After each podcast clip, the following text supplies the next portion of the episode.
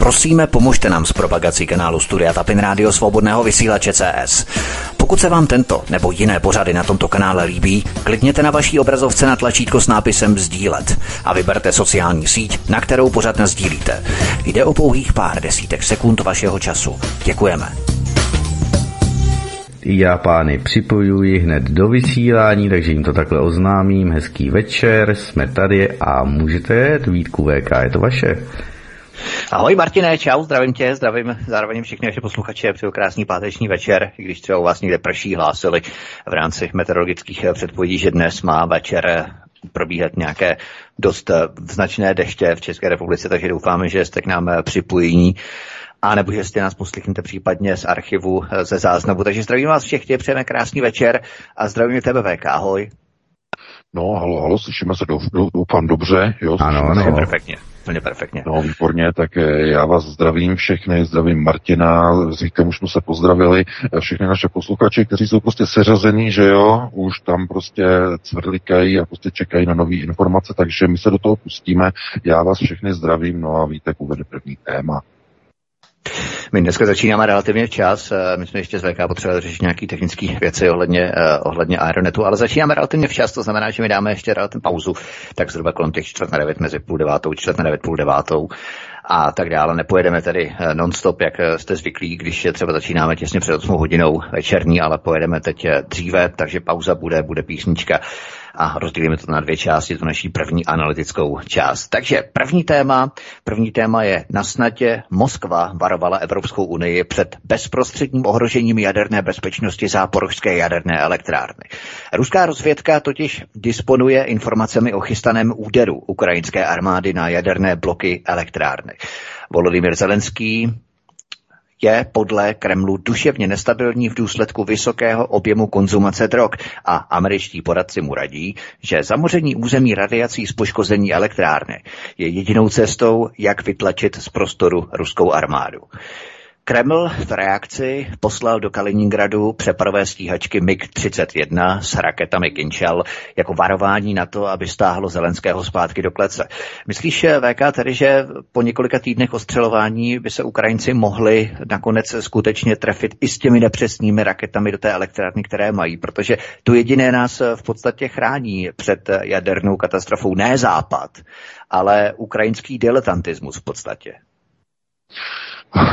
No, eh, to je samozřejmě mnohem komplikovanější, protože eh, na té Ukrajině eh, se hraje něco mnohem víc, než jenom je prostě Zelenský a jeho prostě sjíždění se na sněhu, že jo, s kokešem. Tam máte tu fotografii, já jenom zdůrazním, že se jedná o mím, jo, je to, nebo v českém meme, eh, není to skutečná fotografie, kterou tam máte, je to vtip, jako samozřejmě pěkně povedený, že jo, udělaný ve Photoshopu z jeho manželka, eh, že Zelenský tam mají hromadu prostě kokeše, že jo, a zaboře, zabořenou hlavu do toho. je to velice vtipné, ale ono to možná nemá daleko od skutečnosti, protože Eh, Zelenský samozřejmě, jeho pozice je loutka. A já teď se odkážu na ten poslední úplně publikovaný článek eh, teď vlastně před několika desítkami minut. Eh, možná se zaregistrovali a vlastně toho se ten článek týká. Je to analýza amerického profesora, který vlastně varuje a připojil se k názoru Henryho Kissingera, že se blížíme nebo riskujeme obrovskou katastrofální eskalaci na Ukrajině. Eh, profesor John Mersheimer eh, varoval o tom, že eh, v podstatě američané spojili osud své budoucnosti, své moci pak z Amerikána s vítězstvím Ukrajiny ve válce proti Rusku. A Spojené státy tudíž nemohou dovolit porážku Ukrajiny za žádnou cenu. Pokud podle jeho názoru, a už to není jenom jeho názor, to je názor mnoha pozorovatelů, eh, nejenom Kissingerův, ale v podstatě s tím se stotožňuji i já, že ve chvíli, kdy američané zjistí, že Ukrajinci jsou eh, nepoužitelní, to znamená nedokážou eh, Rusy porazit sami, tak američané budou muset vstoupit do toho konfliktu napřímo. Opravdu napřímo. A jakou to bude mít formu? No, John Mersheimer to tam vypisuje, myslím si, naprosto jasně a zřetelně. Nejprve to můžou být malé oddíly, malé kontingenty, aby Rusko je nepovažovalo za vstup otevřený vstup Spojených států do války proti Rusku na Ukrajině. Může to být třeba 50 vojáků americké armády. Eh, kvůli 50 vojákům se dá očekávat, že Rusko nevyhlásí eh, Spojeným státům válku. Ani když těch vojáků bude 150. Kdyby jich bylo například už tisíc, to už by asi zřejmě hrozilo. Otázkou je, jestli třeba 500 nebo 600 vojáků bude stačit ke zvrácení Eh, války a k obratu takzvané frontové vlny, což je asi iluzorní se myslet, že 500 amerických vojáků nebo 600 amerických vojáků by dokázalo eh, pomoci Ukrajincům zvrátit eh, průběh frontových operací. To je naprosto absurdní a iluzorní. Ale může k tomu pokusu dojít. Pozor, ne, že to něco změní, ale k tomu pokusu opravdu může dojít. A když Pentagon uvidí, že to nestačí, tak opravdu na tu Ukrajinu může začít nasunovat více a více a více vojáků, kdy v nějaké chvíli Rusko řekne a dost, tohle to už nejsou žoldáci, jenom žoldáci, to už nejsou jenom nějaké malé e, proviantní sbory e, pár e, amerických vojáků, to už je regulérní vstup Spojených států do války proti Ruské federaci a Ruská federace by tedy e, vyhlásila válku Spojeným státům. Ta válka by byla okamžitě jaderná okamžitě by se jednalo o jadernou výměnu. V tom okamžiku. A znovu, je třeba si uvědomit, že mnoho lidí, eh, jak dneska vlastně funguje, tak funguje eh, způsobem eh, onoho nedělního knedlíkového křesílka. Jo, křesílko, prostě nedělní knedlíček a prostě pohodička. Ve chvíli, kdyby došlo k této události, tak lidé nejsou připraveni. Naprosto nejsou připraveni. Řeší nesmysly, řeší nějaký dovolené, nějaké Jugoslávie, že jo, nebo nějaké, nějaká Chorvatská a podobně, a nějaké prostě takové hlouposti, ale nemají vyřešené, vyřešenou situaci, kdyby opravdu došlo k jaderné výměně. A e, my se pohybujeme opravdu na úrovni a e, na fázi, e, kdy Eh, válka, která probíhá na Ukrajině, vede jí psychicky a duševně nemocný vůdce. Kokainově závislý Zelenský. Navíc ještě herec a komedia. Já už jsem několikrát vysvětloval o tom, k čemu se používají kádři a k čemu se používají diletanti. K rozbíjení Ukrajiny byl dovelen a dosazen diletant. Židovský vůdce Zelenský dosazený židovským mecenášem Igorem Kolomojským občanem Izraele. Pro koho myslíte, že záporožská jaderná elektrárna vyrábí plutonium a obohocený uran? Pro Izrael. Je od začátku do konce. Ruská prokuratura, která momentálně funguje v záporožské jaderné elektrárně společně s představiteli Kurčatovova Institutu jaderné fyziky a chemie, tam zkoumají ty reaktory, které byly v dobách Sovětského svazu používány k obohacování a ruská armáda je počátkem 90. let e, zapečetila e, ta zařízení která jsou vlastně na obvodu těch reaktorů, znamená, ty komory jsou zalité betonem, aby se tam nemohly dávat ty uh, obohacovací tyče s těmi kazetami, ale Ukrajinci to vyčistili zřejmě a zprovoznili několik reaktorů na obohacování a v květnu šéf Mezinárodní jaderné agentury, máte ten článek včera na Aeronetu, si ho přečtěte, tak už v květnu šéf Mezinárodní jaderné agentury varoval, že v záporožské jaderné elektrárně je uloženo 30 tun plutonia, vyrobeného plutonia v těch reaktorech a 40 tun vysoce obohaceného uranu. Samozřejmě pro válečná použití, pro výrobu jaderných zbraní. E, šéf ukrajinské jaderné agentury to odmítl, že to není pravda, ale vzhledem k tomu, co tam zřejmě Rusové našli po obsazení záporské elektrárny, proč tam přijeli odborníci z Kurčatovova institutu, eh, proč e, Rusové tak vřískají a šílí, že tam padají granáty, že může vzniknout obrovská jaderná katastrofa. No ano, když jsou tam ty kazety, ty obohacené kazety uloženy, tak jsou tam uloženy v těch skladech a ty nejsou pancéřové, tam, když spadne dělostřelecký granát, ti dobytkové se tam trefí, ti Ukrajinci, tak dojde k tomu nejenom, že unikne nějaká radiace typu e, trošku toho unikne, ale ty kazety jsou obohacené e, pro vojenské, takzvaně uh, military grade, to znamená na vojenské použití, vysoce obohacené. A ty kazety se nesmí dostat do blízkosti, aby nepřekročily takzvané kritické množství hmoty. Critical mass. No, to je základní samozřejmě poučka znalost, že veškerý obohacený materiál se, od, se udržuje odděleně od sebe v kazetách, aby jednotlivé kazety se nedostaly do blízkosti a nevz, nevznikla e, jaderná neřízená reakce, znamená jaderná exploze. Protože když se dostane e, obohacený materiál blízko k sobě, to znamená dvě kazety a je překročeno kritické množství, dojde k neřízené jaderné reakci, k explozi. No a tohleto hrozí v jaderné elektrárně v Záporoží.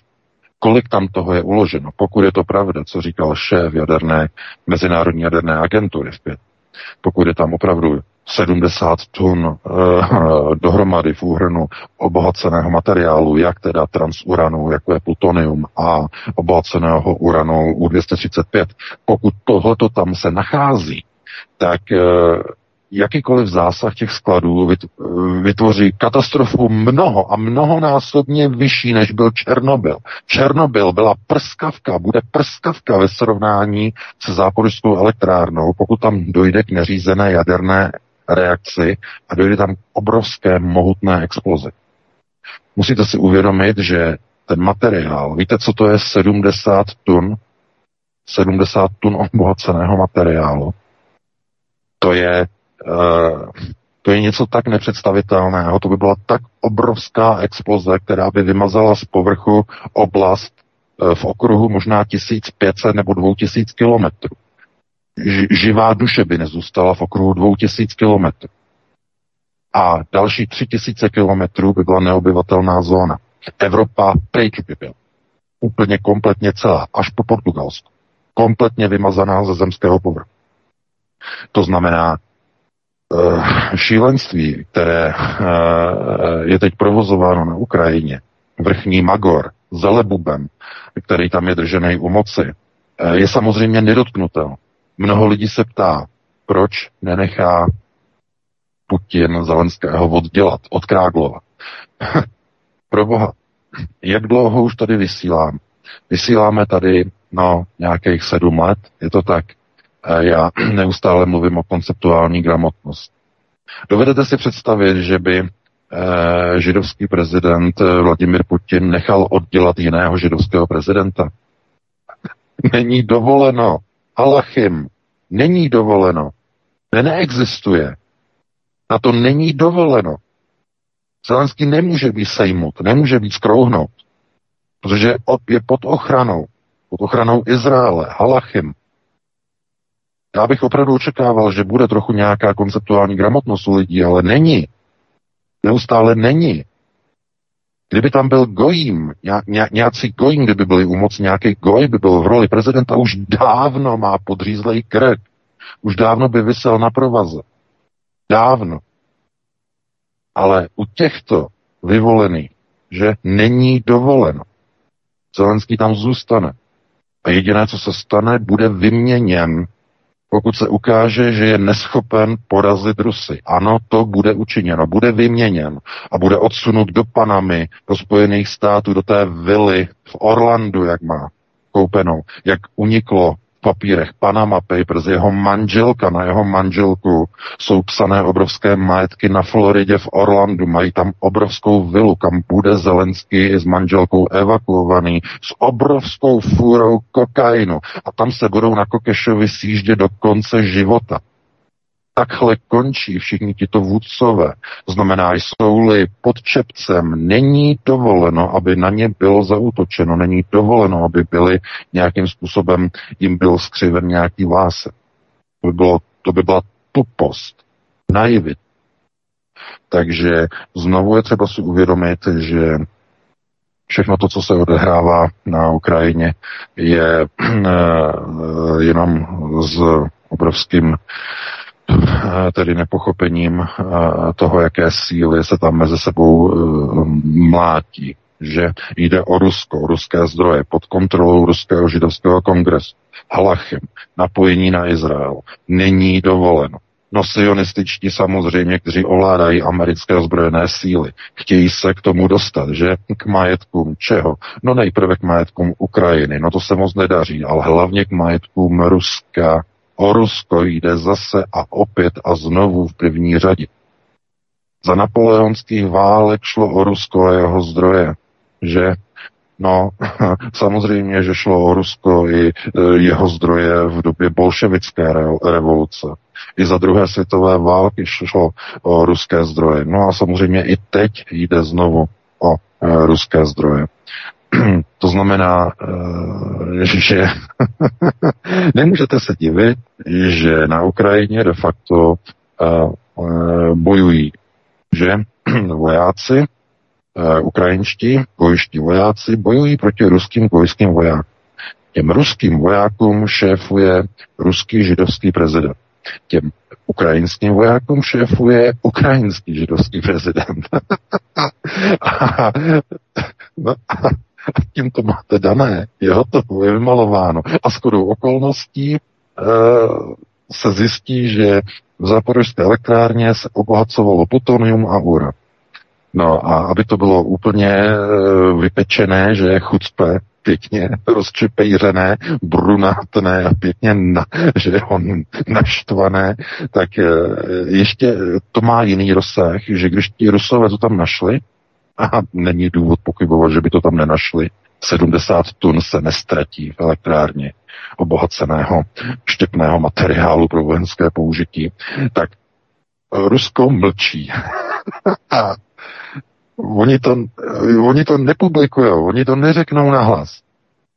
Mají tam odborník, mají tam prokuraturu, mají tam všechno, ale mlčí, jako, jsou jako, jako prostě ústa zamknutá, prostě zavřená prostě na zip. A proč mlčí?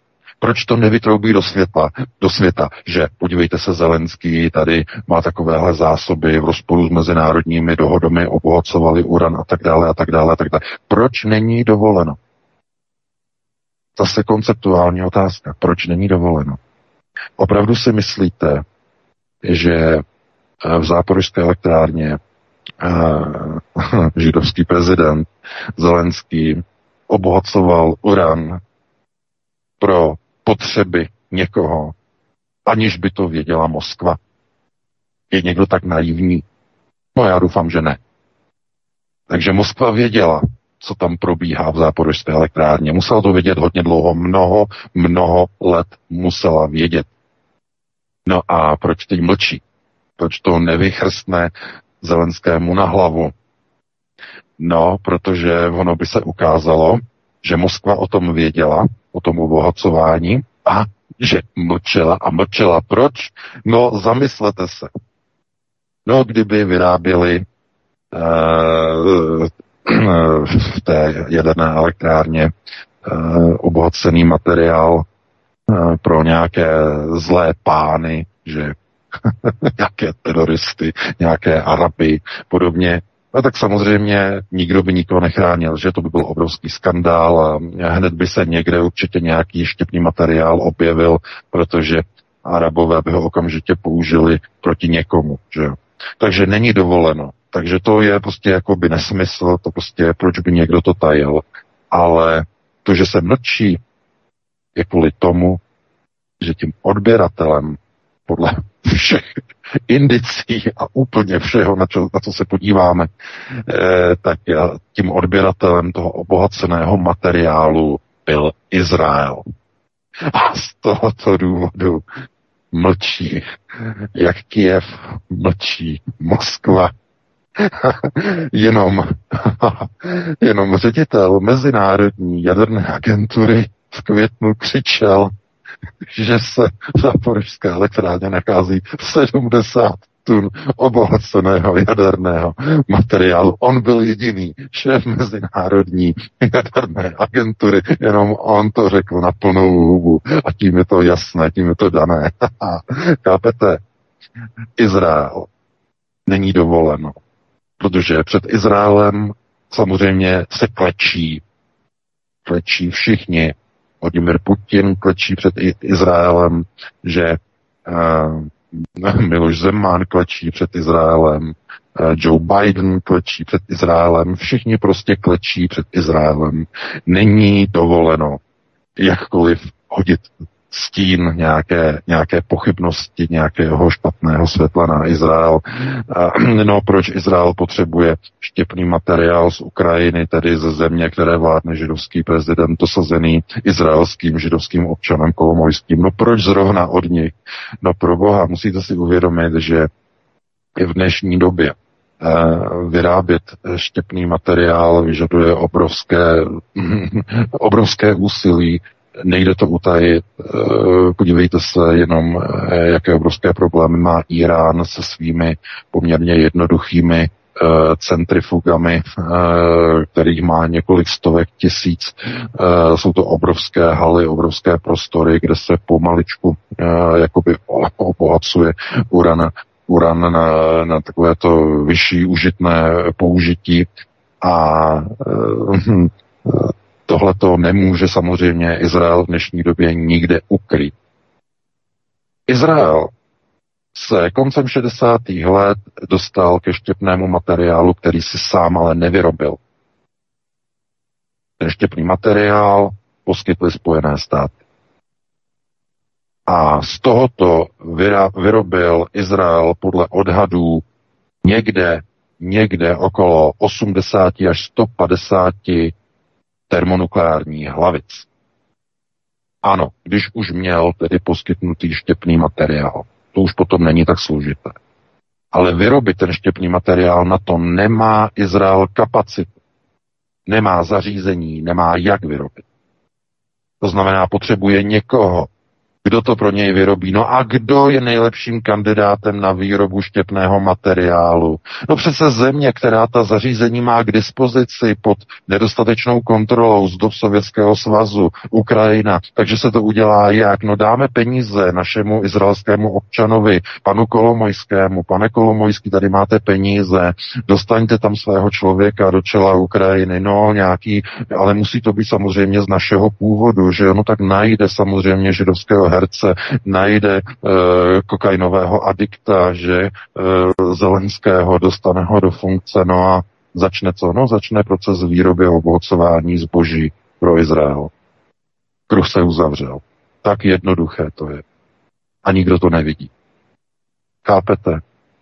Takhle jednoduše se Izrael dostane k hotovému, štěpnému, materiálu. A za hubičku to zřejmě nebude. Za hubičku by to nikdo nedělal. Kolomojský dostane nasypáno.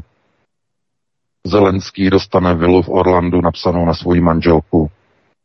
Všechno je zaplaceno ruka ruku myje pod čepcem halachy. A Gojim, no, ti ničemu nerozumí. Ti jdou do války, Ti tupí na levé straně mávají vlaječkami a řvou slava Ukrajiny. Ti tupí na druhé straně řvou slava Rusí. A obě dvě strany se mlátí na Ukrajině a umírají. Chápete? Tomuhle se říká konceptuální tupost s děsivým přesahem. A e, proto konceptuální gramotnost je tak nebezpečná, je tak těžce uh, jakoby uchopitelná pro mnoho lidí, protože si nechtějí připustit, že jsou jenom součástí jakýchsi nepochopitelných a pro mnoho lidí nepochopených procesů uh, otroctví, které nemají daleko od nálepky otroctví, protože uh, i otrok uh, jde do něčeho, čemu nerozumí, je povinován něčemu a umírá pro něco, čemu vůbec nerozumí, protože bojuje za nějaké zájmy, které jsou mu naprosto cizí. To znamená, nemá nic společného s jeho vlastním zájmem. Ukrajinské rodiny eh, určitě nemají zájem na tom, aby eh, Izrael měl pod kontrolou eh, Ukrajinu a mohl získávat přístup k obohacenému uranu, k plutoniu a e, asi nemá nikdo zájem na tom, aby američané získali kontrolu nad zdroji v Ruské federaci tím, že svrhnou a destabilizují ruskou vládu. Tím, že ruská armáda má prohrát na Ukrajině.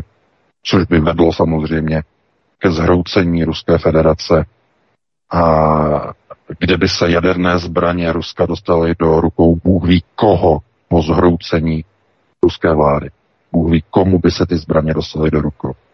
To znamená, v takovémhle prostoru šílenství se pohybujeme a e, proto stojíme na jakémsi e, jakoby okraji, na jakémsi přechodu a musíme počítat naprosto se vším.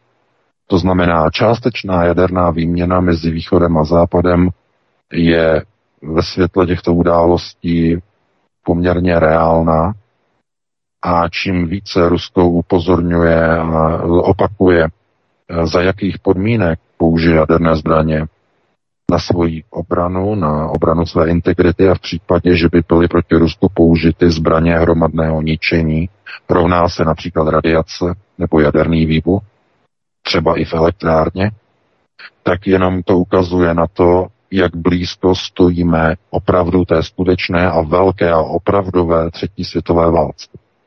To není žádné přehánění, to je pouze konstatování faktů.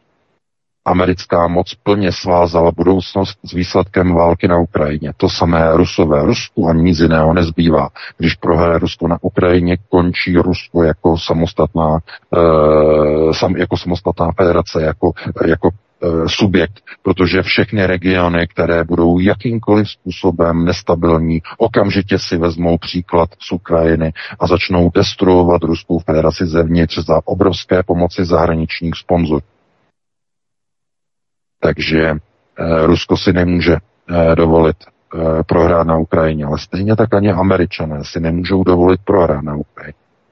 Porážka Ukrajiny by znamenala ztrátu světové moci nejen Spojených států, ale celé Severoatlantické aliance.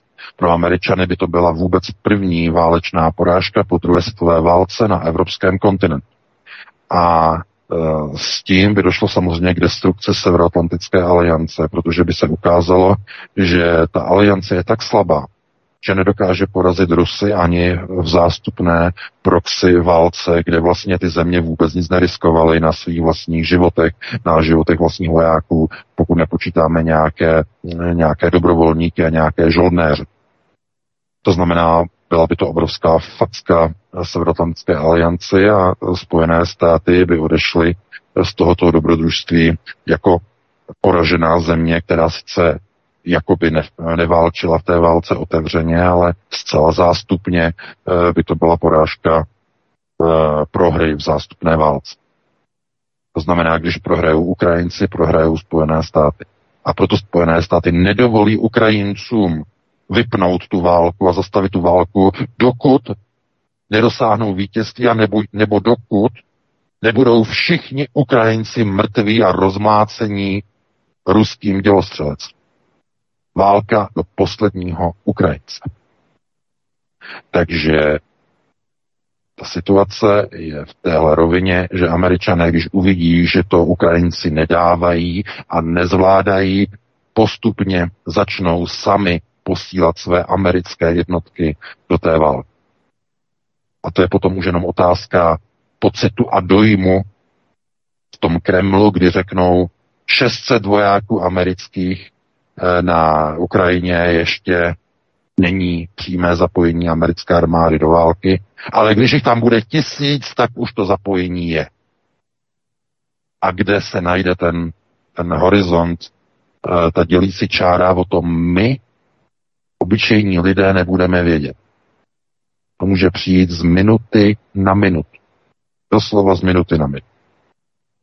Takže jestli lidé mají přichystané zásoby, jestli mají uh, trvanlivé potraviny, jestli mají vodu, jestli mají fotovoltaické nabíječky, že jo, strašně důležité, jestli mají léky, zásobu léků, tohle to všechno, uh, jestli mají nějaký prostor kam by se mohli ukryt, že na delší dobu, na 4, na 5, na 6 měsíců, než opadne úroveň radiace a tak dále. To znamená, mm, na to většina populace na to není připravená, dokonce na to není ani připravována, já si myslím záměrně, protože pokud dojde k takové události, bude to rezet populace, který je žádoucí pro globalisty.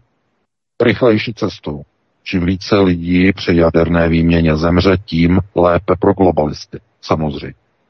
Takže oni nebudou příliš intenzivní v tom, aby poučovali obyvatelstvo, jak se mají na takový konflikt připravovat. Těm lidem to neřeknou ani ve chvíli, když už budou létat rakety po obloze. Takže eh, nemyslete si, podceňovat procesy řízení v zemi, kde je válka, zástupná válka mezi dvěma jadernými velmocemi a v té zemi vládne prezident, který ujíždí na kokainu. A takový prostor je opravdu prostorem onoho království na severu, kde tedy podle těch proroctví má dojít vlastně k, k jednomu z hlavních tedy bojových střetnutí o budoucnost celé této planety. A uh, opravdu je třeba se na to dívat i z toho pohledu, že uh, jak první světová válka, která také vznikla z ničeho nic, najednou nebyla, válka nebyla, najednou byla, tak i e, druhá světová válka měla stejný průběh, tak i ta třetí se nijak v tom nebude odlišovat, nebude nijak vybočovat.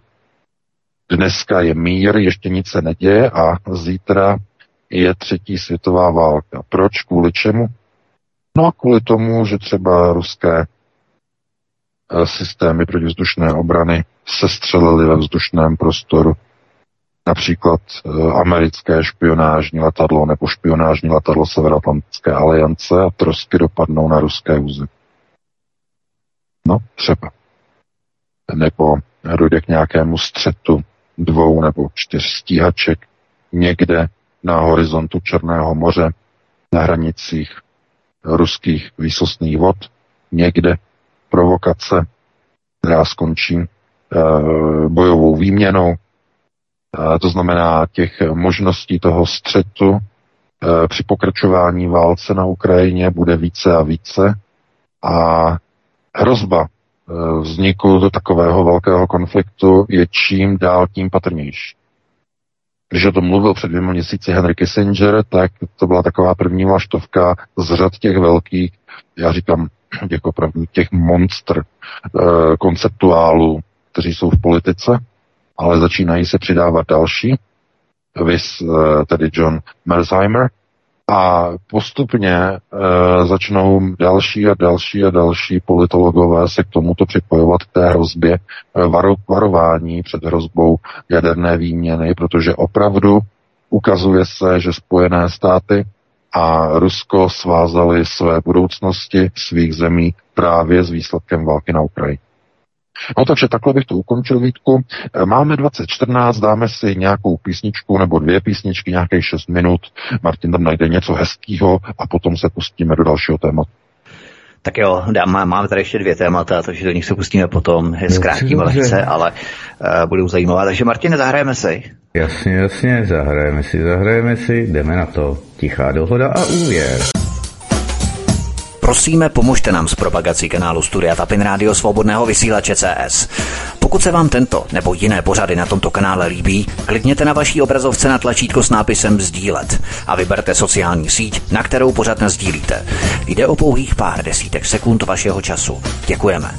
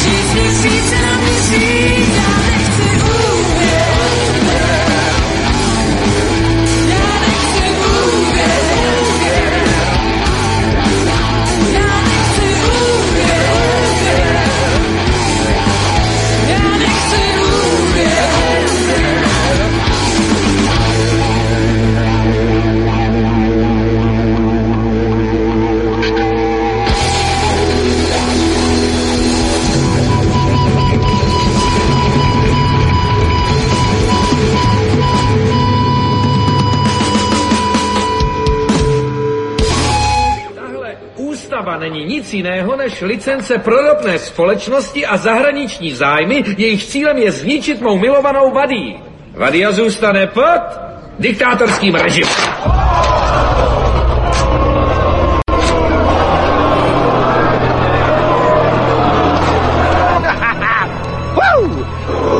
No tak buďte sticha. Proč jste tak moc proti diktátorství lidi? Představte si, kdyby Amerika žila v diktátorském režimu. Pomohli byste jednomu procentu lidí získat bohatství celého národa. Pomohli byste bohatým přátelům ještě víc zbohatnout, až byste jim snížili daně. A kdyby se jim náhodou nedařilo, prostě byste je vyplatili. Mohli byste ignorovat tou chudých po zdravotní péči a vzdělání. Vaše média by sice vypadala jako svobodná, ale skrytě by je ovládal jeden člověk a jeho rodina.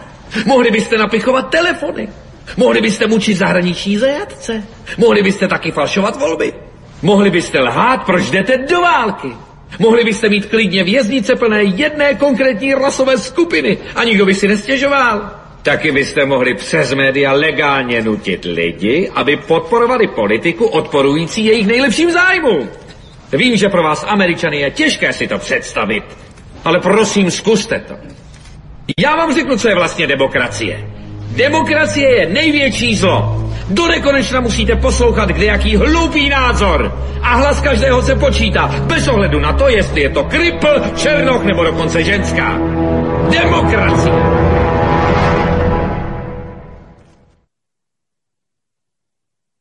Tak, zbytek si musíte donakoukat a donaposlouchat samozřejmě ve filmu Diktátor, který vám vřele doporučuji, abyste se na něj podívali. Vítejte v dalším pokračování tedy hovoru u Klábosnice. Sečkáme, jestli pánové jsou nachystáni a připraveni. Já myslím, že to bylo konstatování že současné reality, to vlastně vůbec žádná diktátorská To byla krásná kritika západu. Přesně tak. Eh, VK, jsi tady? No, jsem tady, no, jsem tady. Výborně. Fajn, takže můžeme Martina Ano, pokračovat. je to vaše. Super. Tak máme tady další téma VK. Vladimír Putin ve zdravici k účastníkům desáté Mezinárodní bezpečnostní konference v Moskvě znovu zopakoval, že jsme svědky kolapsu unipolárního světového řádu pod vedením Ameriky. Možná na margo toho filmu, který jsme si právě teď vyslechli. Z Ameriky se v posledních křečích snaží udržet svoji světovou hegemonii pomocí demonstrace vojenské síly, protože o tu diplomatickou a globální už Amerika dávno přišla. Ke slovu tak přichází terorismus a americká proxy válka na Ukrajině. Přesně o tom jsme se bavili v minulém vstupu, kde se Ukrajinci stávají potravou pro ruská děla. Takový osud jim nachystali představitelé kolektivního západu. Z toho docela mrazí, protože si člověk eh, představuje, kde všude ještě američané vyprovokují nějaký ten konflikt a kolik životů to bude stát, eh, myslím po té Ukrajině, protože ten Tajvan to byla těsnota, v podstatě ještě teď to není úplně zažehnané, teď se dokonce eh, vynořily nějaké taky rodinné vztahy Nancy Pelosiové do Číny a tak dále, no, kromě no, no. a podnikání a tak dále. To není úplně hotové, že? Američané samozřejmě jedou na dvou frontách, to je největší kritika ze strany Henryho Kissingera. Eh, Kissinger totiž eh, samozřejmě, on je hlavním architektem takzvaného petrodolaru. Znamená, on se udělal na petrodolaru svoji, svoji, svoje jméno, eh, prostě udělal z Ameriky opravdu největší velmoc světa díky petrodolaru. A on vlastně ty své zkušenosti kromě tedy toho petrodolaru, tak jedno, jeho velká zásluha je, že uh, dokázal přesvědčit americké politiky v 50. a 60. letech k tomu, uh, aby otevřeli uh, Spojené státy Číně. Komunistické, bolševické Číně. Ne z lásky, ne z obdivu ke komunistům, ale kvůli oslabení Sovětského svazu. Z jakého důvodu?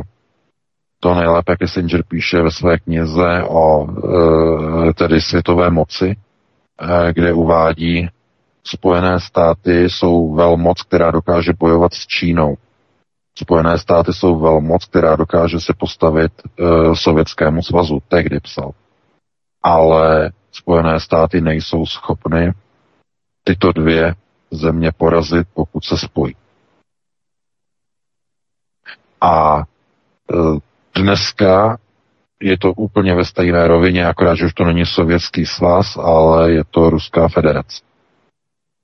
A on samozřejmě tuší a ví, že současná americká politika není už v té pozici té Kissingerovské politiky.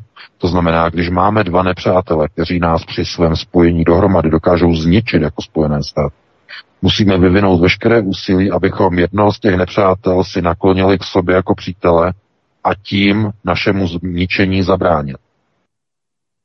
A protože dnešní politika americká, už od dob mimochodem Donalda Trumpa, Donald Trump zahájil politiku takzvaného antičínského etosu. Že jo, útoky proti Huawei, sankce proti Číně za dob Donalda Trumpa. A po nástupu Joe Bidena to pouze ty útoky toho antičínského etosu pokračují. To znamená proti Číně, proti Číně, proti, proti Číně a současně Spojené státy proti Rusku, proti Rusku, proti Rusku. No a co udělal uh, Peking? A co udělala Moskva, když obě dvě země mají sankce ze strany Spojených států? No, došlo přece k tomu, před čím varoval Kissinger už vlastně před nějakými 40 lety. To znamená, eh, Peking a Moskva se začaly zbližovat. Zbližovat takovým způsobem, že Spojené státy, pokud se rychle nedají dohromady, eh, o tom hovořil mimochodem teď, eh, před týdnem v tom posledním projevu Kissinger, Eh, že pokud eh, se něco teď nestane honem rychle, eh, tak Spojené státy riskují ztrátu úplně veškeré světové dominance a dojde k obrovskému ohrožení americké národní bezpečnosti, protože proti Spojenému Rusku a Číně už americká moc, jak ta vojenská, tak i ekonomická, už nemůže konkurovat. A ze dvou důvodů. Kissinger označuje Rusko za největší surovinovou základnu na této planetě, zcela oprávněně, a Čínu za největší průmyslový podnik na této planetě. A uh, on v tom svém článku vedl, že uh, každá velká velmoc, která chce vyhrát nějakou velkou světovou válku, potřebuje ke svému vítězství obrovskou surovinovou základnu a obrovský průmysl. Čína a Rusko dohromady tímto disponují. Rusko surovinama, Čína průmysl. To znamená, že pokud tyhle ty dvě země se spojí dohromady, tak Spojené státy nebudou schopny už je porazit. No a e, ta politika, americká politika, tak jak je vlastně nastavená už od Donalda Trumpa, vede k destrukci e, moci Pax Americana. To znamená krok proti Číně ze strany Donalda Trumpa vedl k oslabení moci Pax Americana. No a to, co provádí Biden, tedy e, pro změnu velmi silný protiruský étos, je pro změnu tedy tlakem a e, politickým mechanismem proti dvou největším nepřátelům. To znamená, je to anti-Kissingerovská politika, která dovede Spojené státy k zániku a k pádu jako světové velmoci. No a samozřejmě, že Kissinger se na to nerad dívá, protože to ničí jeho životní dílo. Zcela jednoznačně. Proto je to opravdu s velkými mohutnými konceptuálními přesahy a e, já opravdu přemýšlím nad tím, jestli si tohleto třeba uvědomují i někteří jakoby průměrní američtí politici, uh, politiku, kterou dělají, že jít proti Číně i proti Rusku znamená likvidaci Spojených států. Protože vhání dvě největší nepřátelské země vůči USA do společné aliance, do společného souručenství. A to jsme mohli vidět nejenom v případě války na Ukrajině, tedy vyprovokování Ruska do invaze, ale především i s tou šílenou návštěvou Nancy Pelosi a teď tento týden dokonce delegace amerického kongresu, eh, kteří v podstatě provokují Čínu způsobem, že ji více a více a více oddalují od té Kissingerovské politiky spolupráce se Spojenými státy eh, k obrovské nevraživosti a nenávisti a k obrovskému útěku do náruče Moskvy. A obráceně útěk Moskvy do náruče Pekingu znamená obrovské obětí dvou jaderných velmocí proti třetí, proti Spojeným státům. No, Eh, takže to je s velkými konceptuálními přesahy. Já doufám, že se eh, v tom orientujete, eh, takže bychom se pustili Vítku do dalšího tématu. Tohoto bylo rychlejší, aby jsme stěli úplně všechno. Máš tam něco připraveno? Určitě mám tady něco, já jenom chci posluchače varovat, že já tady slyším už docela konstantní hařebnění u mě, tak doufám, že nedopadne internet do 9, respektive do 10 hodin. Pokud ano, tak eh, snad nějakým způsobem to naskočí, naběhne během pár minut a nebudeme ten pořad tolik muset přerušovat, ale snad ne. Eh, je to možné. Ale takže se něco opravdu blíží, něco velkého, protože ty hroby jsou tady opravdu, eh, řekněme, dost důnivé a nepřetržité. Ale půjdeme na dalšího témata, do dalšího tématu, to je mimo politiku, řekněme, mimo ty standardní rámce, které řešíme standardně v našich pořadech, ale je to velmi, řekněme, strašidelná kauza. Americká herečka Anne Hash se pokusila utéct z pytle na, z pytla na mrtvoli v přímém přenosu televize v Los Angeles, ale hasiči jí to nedovolili a odvezli ji do nemocnice. Sáhy poté o ní začali tvrdit, že je v koumatu a bude odpojená od přístrojů, až se najde vhodný příjemce pro její orgány, protože protože v řidičáku měla informaci o donor programu. Na její orgány už někdo čekal v době, kdy byla ještě naživu a teprve jí vezli do nemocnice. V září totiž eh, bude eh, premiéra jejího filmu Obchodu s lidským masem. Z hořícího auta ji vytáhli bez popálenin a eh, bez hořelých vlasů. Mrtvý mozek zjevně neměla, když chtěla utéct. To je velmi strašidelná kauza, co tedy, eh, chápu, americká herečka je v pořádku, přesto jí chtějí zabít a vykuchat pro orgány potenciálním dárcům, ale proč zrovna jí, nebo co to je vůbec za kauzu, protože já myslím, že ta kauza vůbec není medializovaná tady v České republice. No, není z jednoho důvodu, protože to je ta samá kauza jako Pizzagate. Úplně stejná. Annie Hejšová eh, je vůbec eh, zvláštní postava.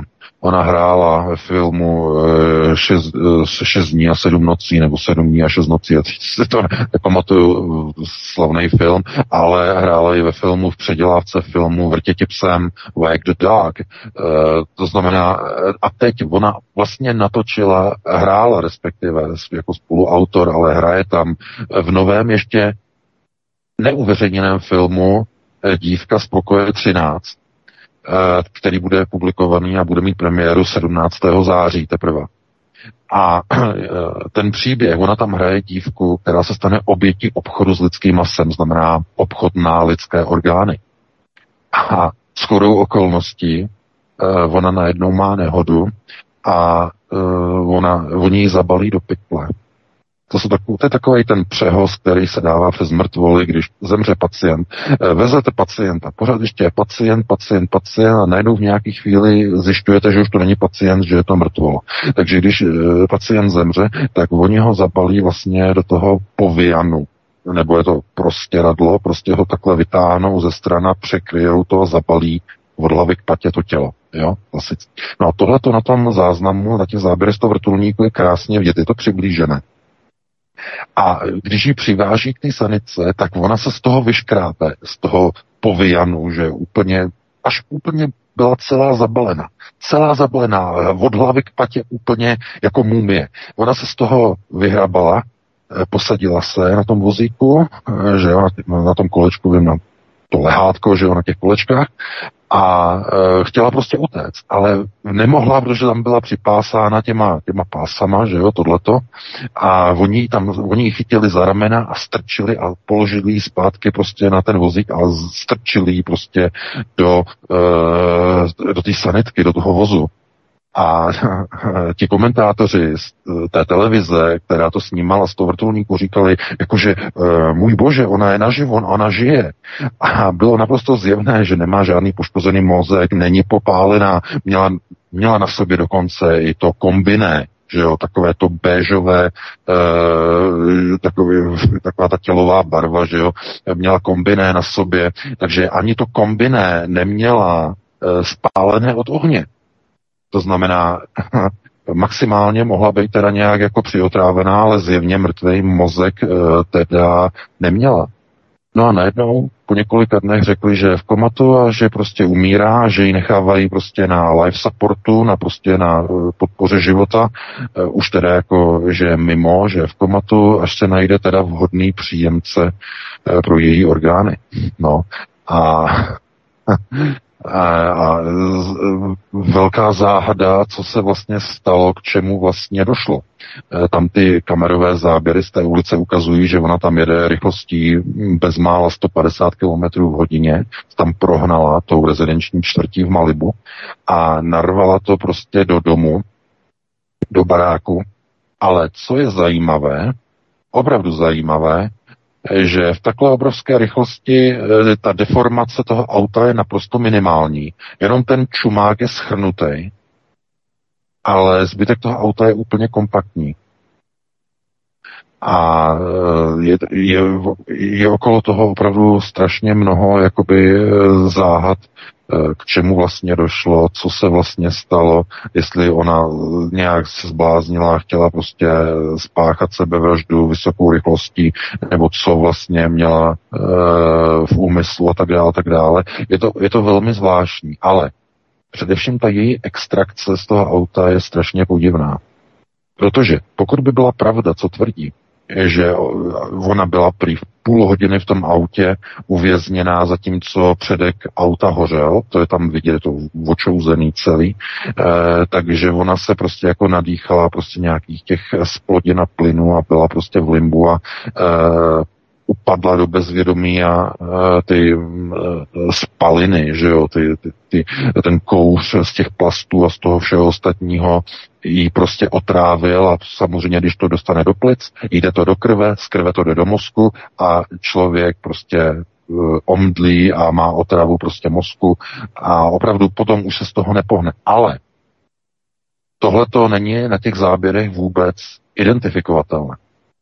Ona rozhodně byla při smyslech, ona byla zabalená, ona prostě tam vyjela a mávala tam prostě rukama, chtěla rozepnout ty pásy na tom vozíku.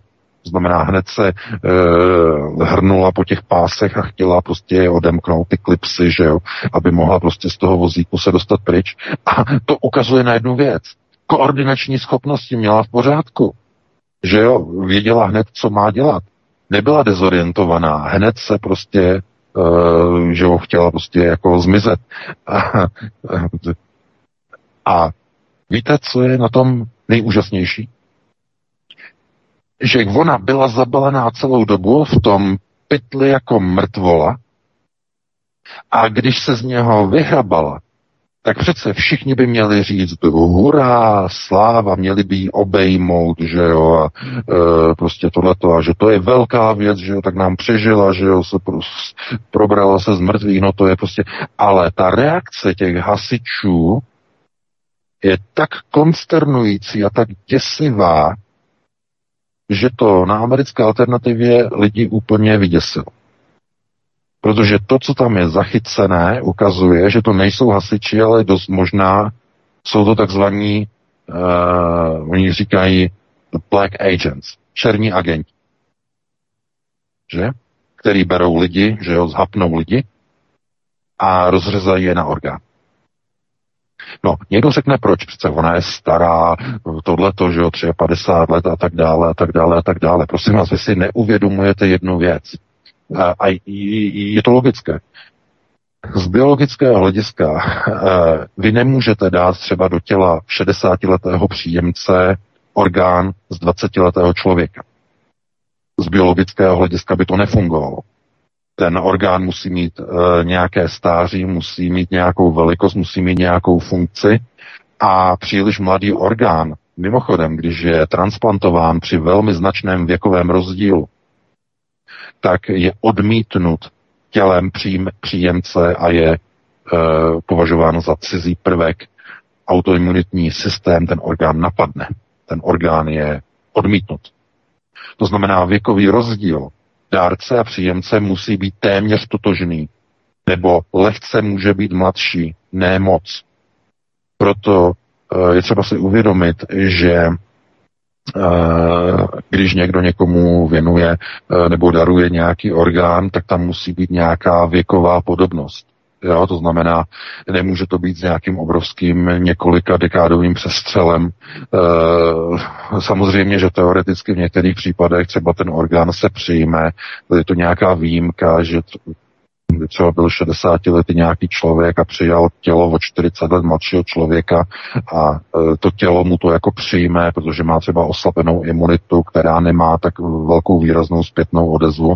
To znamená, může se to povést, ale je to obrovské riziko. Z toho důvodu tedy není dárcovství omezeno nějakým věkem.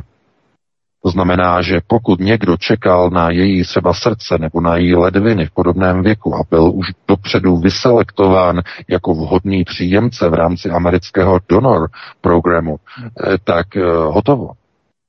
Ona sice byla považována už za mrtvou, že a už mě už byl aktivovaný příjemce jejich orgánů a najednou ona prostě si jako to rozmyslí, vyleze z toho pytle a je zpátky naživu. A samozřejmě, že to by ještě nebylo úplně to nejhorší, protože eh, ona samozřejmě, eh, kdyby to bylo za normální okolností, tak eh, ti hasiči by měli obrovskou radost, že jo, a hned prostě velký oslavy, ona nám žije, že jo, zázrak, že jo, haleluja. Ale tohle to bylo naprosto stoické. Oni prostě jí chytli za ty ramena, položili ji zpátky a šup s ní do boxu. Bylo strašný, to bylo šílený. Takže to vypadalo jako, že je to na objednávku. A teď jela opravdu ona tak rychle sama? A nebo měla na, do toho Mini Cooperu nainstalovaný ten systém eh, eh, vedení v pruhu a zrychlování? Že u Mini, Mini Cooperu máte eh, tu službu eh, vedení auta v pruhu v automatickém režimu při nastavené rychlosti. Že? Zrovna jsem se na to díval, to je jako velice zajímavý. Nabízí to dokonce i do Range Roveru, eh, i do těch větších aut a má to i ten Mini Cooper. Takže co se stalo?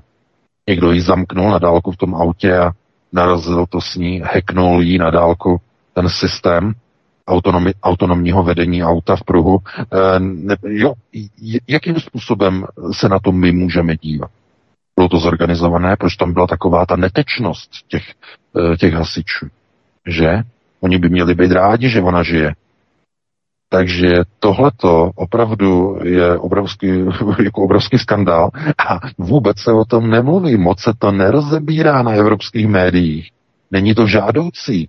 No logicky, protože chápete, to se pořád říká, jako že tohle to tamhle to tady ten umřel, tamhle ta umřela, teď se to rozebírá v televizi, že tenhle ten to měl takhle a tamhle. A když takováhle významná herečka, prostě známá, prostě jako eh, zemře za takovýchto okolností, tak je skoro jakoby, oni o tom přinesou informaci, napíšou, že škoda, smůla, taková tragédie, šup a ticho popěšení. Nikdo to nerozebírá. Nikdo nerozebírá, že ona se měla nadýchat z plodin a měla spadnout do komatu v autě. Že se jí to dostalo prostě do plic a uh, udusila se, jako by se udusila, dostalo, uh, otrávila si mozek, že jo, těma chemikáliema, těma splodinama a prostě padla uh, prostě a ne, nevěděla o sobě, ale ne, ne, ne. Tohle to proběhlo úplně jinak. Takže to video to odhaluje, no a uh, Chápete? Někdo potřebuje orgány konkrétního typu, když ona je v registru donor programu, tak vědí o ní všechno v tom centrálním registru. To znamená, někdo potřebuje, někdo je v tom, na tom špatně a potřebuje ledvinu, nebo potřebuje obě ledviny, nebo potřebuje srdce. A už nelze čekat, až ten daný vytipovaný příjemce v rámci donor programu až, při, až zemře přirozenou smrtí. Nelze na to čekat. Takže se tomu pomůže. Je to tak. Vypadá to tak. Podívejte se na to video a udělejte si sami představu. Jestli takhle vypadá chování asičů, eh, že zachraňují osobu způsobem, že ji eh, celou prostě zabalí do pytle jako mrtvolu, ta mrtvola se vydrápe, evidentně nemá spálené žádné vlasy, dokonce i e, kombiné, že jo, to tílko, co má na sobě, to béžové má nepoškozené, žádné plameny, nic, má vlasy nepoškozené, nic a chce se dostat z toho e, vozejku, že jo, tam se snaží ty pásy rozepnout a oni ji chytnou, strčí a šup s ní do penálu. Jo, takhle to funguje. A to, jsou, ne, to nejsou jenom orgány. Ne, ne, ne. To je i krev. Kauza Pizzagate.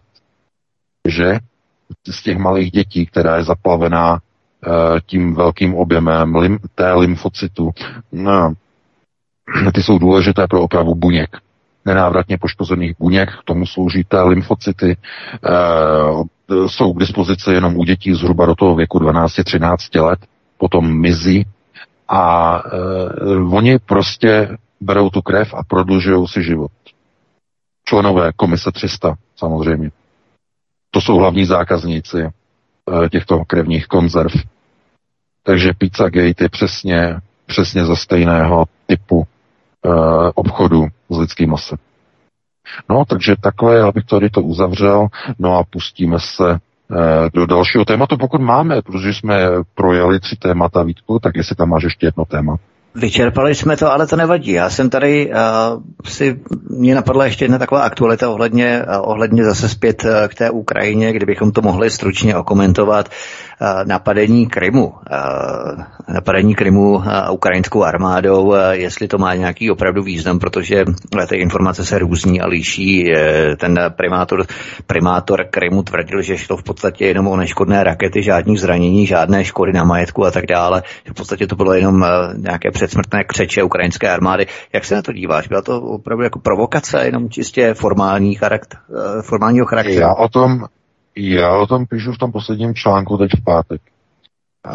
Včera přišla informace, americký server Politico eh, přinesl informaci zevnitř Pentagonu, že Pentagon odsouhlasil Ukrajině, že může používat americké zbraně, americké raketové systémy pro útoky na Krym od této chvíle má Kiev povoleno už útočit i na Krym. A je to přesně o to, o čem mluví John Miles Hammer. E, přesně on o tom hovoří v tom, e, v tom svém analytickém článku, o kterém jsem hovořil na začátku našeho pořadu, e, že američané začínají zjišťovat, že Ukrajina na to nemá. Ukrajina prohrává válku a tudíž američané začínají dovolovat Ukrajincům provádět větší a větší a větší lumpárny s americkými zbraněmi. Dřív američané měli strach, co by na to řekli rusové, ale protože Ukrajinci prohrávají válku, tak dostává Zelenský otevřený prostor, aby začal útočit i na, i na Krym, aby začal útočit i na Kerčský most který spojuje tady Krym eh, s Ruskem. A eh, ano, ta situace eskaluje. Zcela jednoznačně. To znamená, od teďka má Ukrajina e, dovoleno vlastně útočit i na území Ukra- i na území Krymu a e, jaká bude reakce e, Ruska, no, to je přesně, to je přesně to s tím velkým konceptuálním otazníkem. Protože znovu je třeba říct, že na Ukrajině probíhá zástupná válka mezi Ž a Ž, mezi chazarskými a e, sionistickými a e, tedy mezi, chci říct tedy mezi chazarskými a chasickými a e, není dovoleno Zkrátka není Kremlu dovoleno, aby tam udělal na té Ukrajině ty pořádky, které by se měly za normálních okolností udělat. Ty raketomety, no oni to nejsou raketomety, jsou to ta děla, která střílí na záporskou elektrárnu z opačného břehu Dněpru. Opravdu si myslíte, že by ruská armáda neuměla ta děla zneškodnit a zlikvidovat? Opravdu si to někdo myslí, že tam je nějaký problém, že tam že nevidí ty děla, nebo že nenajdou, nebo jsou skovaná, nebo to je smysl. Takže proč dovolí střílet na tu eh, jadernou elektrárnu? Z jakého důvodu? No, protože z těch děl střílí někdo, proti komu není dovoleno zasáhnout. Kdo to je? Opravdu si myslíte, že to je ukrajinská armáda? A nebo jsou to američané? Kteří tam střílí na tu elektrárnu. A Kreml nemá dovoleno ještě v této chvíli rozpoutat válku proti Spojeným státům. Chápete? To je ta konceptuální rovina. Proč ještě nedošlo k nějaké... Kdo myslíte, že zautočil na ten Krym, na, na, na tu leteckou základnu? Ukrajinci. Ne. Američané. Proto nedošlo k žádné odvetě. Kápete? Teďka, v téhle chvíli, uh, už jsou podle mého názoru americké jednotky na území Ukrajiny. Ale není jich tam ještě tolik, aby mohl Kreml říct, je to otevřený vstup americké armády do války proti Ruské federaci. Jsou to desítky vojáků ale ty desítky vojáků, třeba amerických, stačí k tomu, že tam prostě oni bombardují prostě tu elektrárnu, že střílí těma přesnýma raketama až na ten Krym a tak dále a tak dále. V téhle té chvíli ještě ruský židovský kongres nemá dovoleno zaútočit proti americkému židovskému kongresu, kterému šéfuje, víte kdo? Malá pauza, dramatické napětí, ton, ton, ton, ton, ton, ton, ton, ton, ton, Ronald Loder. Muž, který vyznamenal Miloše Zemana na koncertu v New Yorku před čtyřmi lety e, vyznamenáním e, ochránce světla, bojovník za pravdu. Podčepce. Ronald Loder. Takže není ještě dovoleno jít do otevřeného vojenského konfliktu proti americkým Halachim bratřím. Není ještě dovoleno. Otovo vymalováno a ruští vojáci tam budou umírat a ukrajinští vojáci tam budou umírat. Když si to hoši nahoře mezi sebou dojednají, co je možné na té Ukrajině a co už na té Ukrajině možné není. To znamená, nemyslete si, že ta válka na Ukrajině má nějaké standardní obrysy. Já doufám, že, to, že si toho všímáte, že to je divná válka, která má opravdu velice divné obrysy, které pomalu nebe nedávají smysl.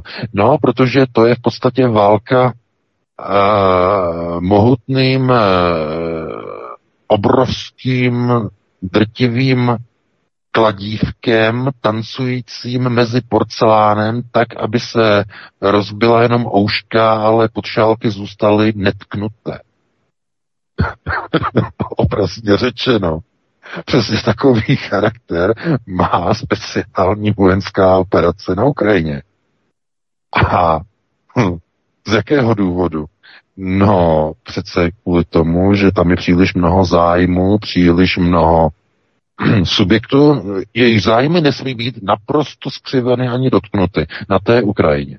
Tam, pozor, pozor, pozor, tam je spousta objektů, které jsou mimo systém určení, na které se nesmí střílet, nesmí se eh, jich nikdo dotknout a tak dále a tak dále. Je možné srovnat se zemí třeba celé, celé aglomerace, celé město a vy se potom díváte na ty fotky a tam prostě jeden domeček tam jako stojí, ten je úplně netknutý. Vy potom se podíváte do té databáze že, těch nemovitostí a vy zjistíte, že e, majitelem e, toho baráčku je rod Liechtenstein. že jo, z Lucemburska.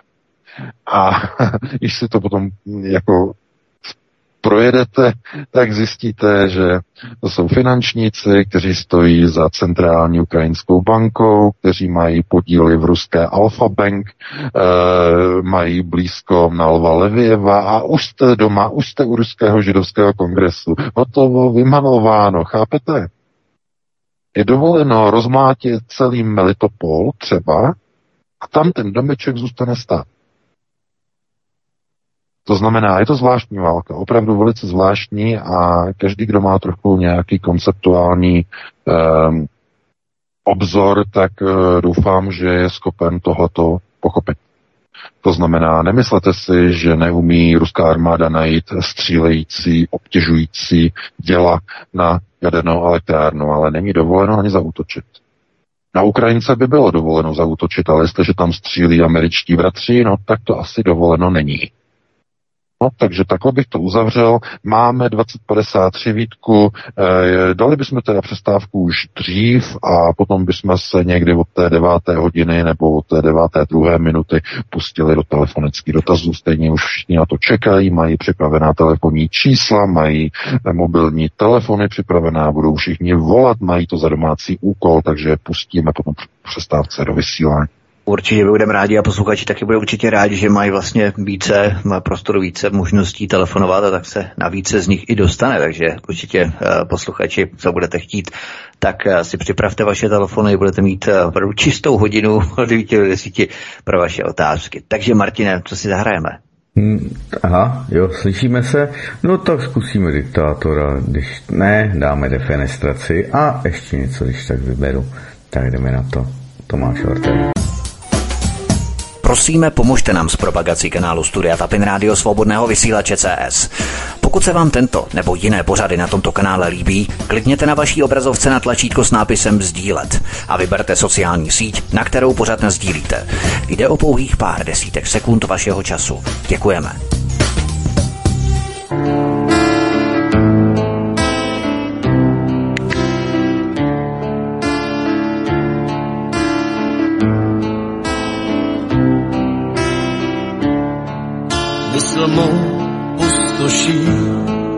můj strach ztrácí sílu a já dál do uší budu štěpovat ti víru. Rovně stůj, naslouchej, nenech mluvit hláse, pravdu svou srdci měj, plivni jim do tváře. Rovně stůj, naslouchej, nenech mluvit lháře, pravdu svou srdci měj, plivni jim do tváře.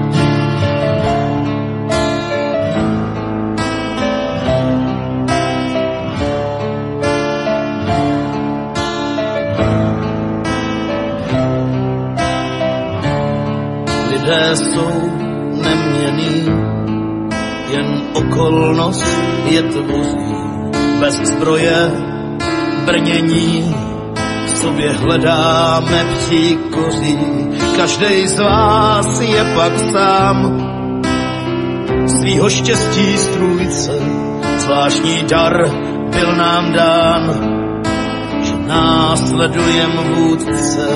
Každý z vás je pak sám, svýho štěstí strůjce.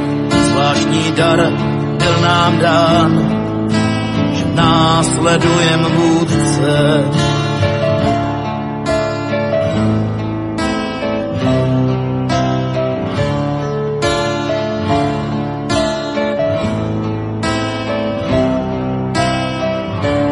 Strmej pád a pak chlad, chodníků jim patří, v dějinách moudro brát, pomůže nám, bratři, nechcem dál s ostudou hrabat hubou hlínu, mluvím k vám s pokorou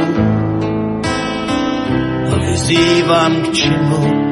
Nechcem dál s ostudou hrabat hrubou hlínu,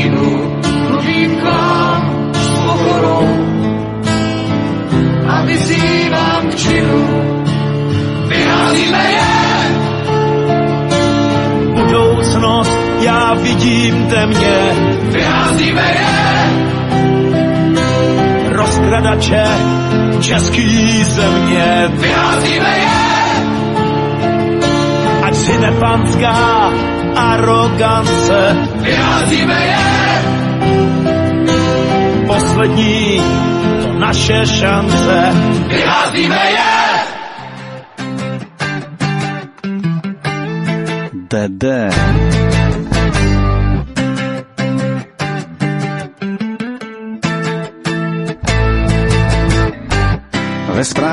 T1 zaslechl jsem velkou senzaci.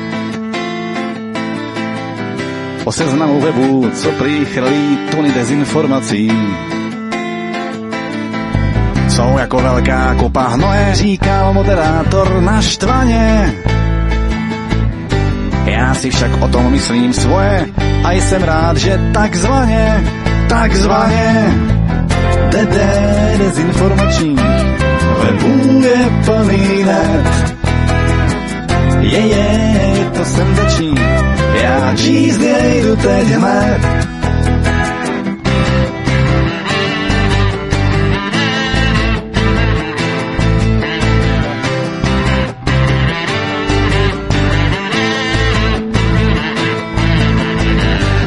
Nevím, jestli Honza Cemper, anebo snad Jirka Hřebenář. Říkal, ničemu z těch proruských webů věřit, že nemáš. Já si však udělám svůj vlastní názor, nechci cenzuru. Vytvořím si svoji vlastní fact-checkingovou agenturu. Agenturu DD dezinformačních webů je plný. Je, je, je to senzační, když se chceš dozvědět, co ti zase zatajil ten mainstreamový škvár. Vidíš, on to vlastně byl, kdo tě desinformoval.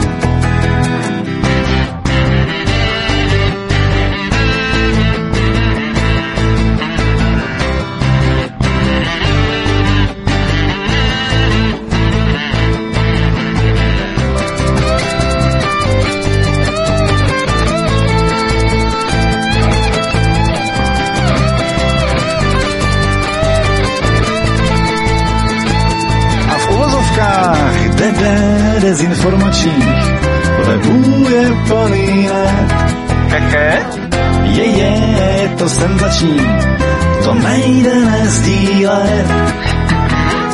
Ne, ne, nejsem naivní, nejsem naivní, bych žral z nich všechno hned. Teď hned. Ale z webů alternativních dnes není cesty zpět.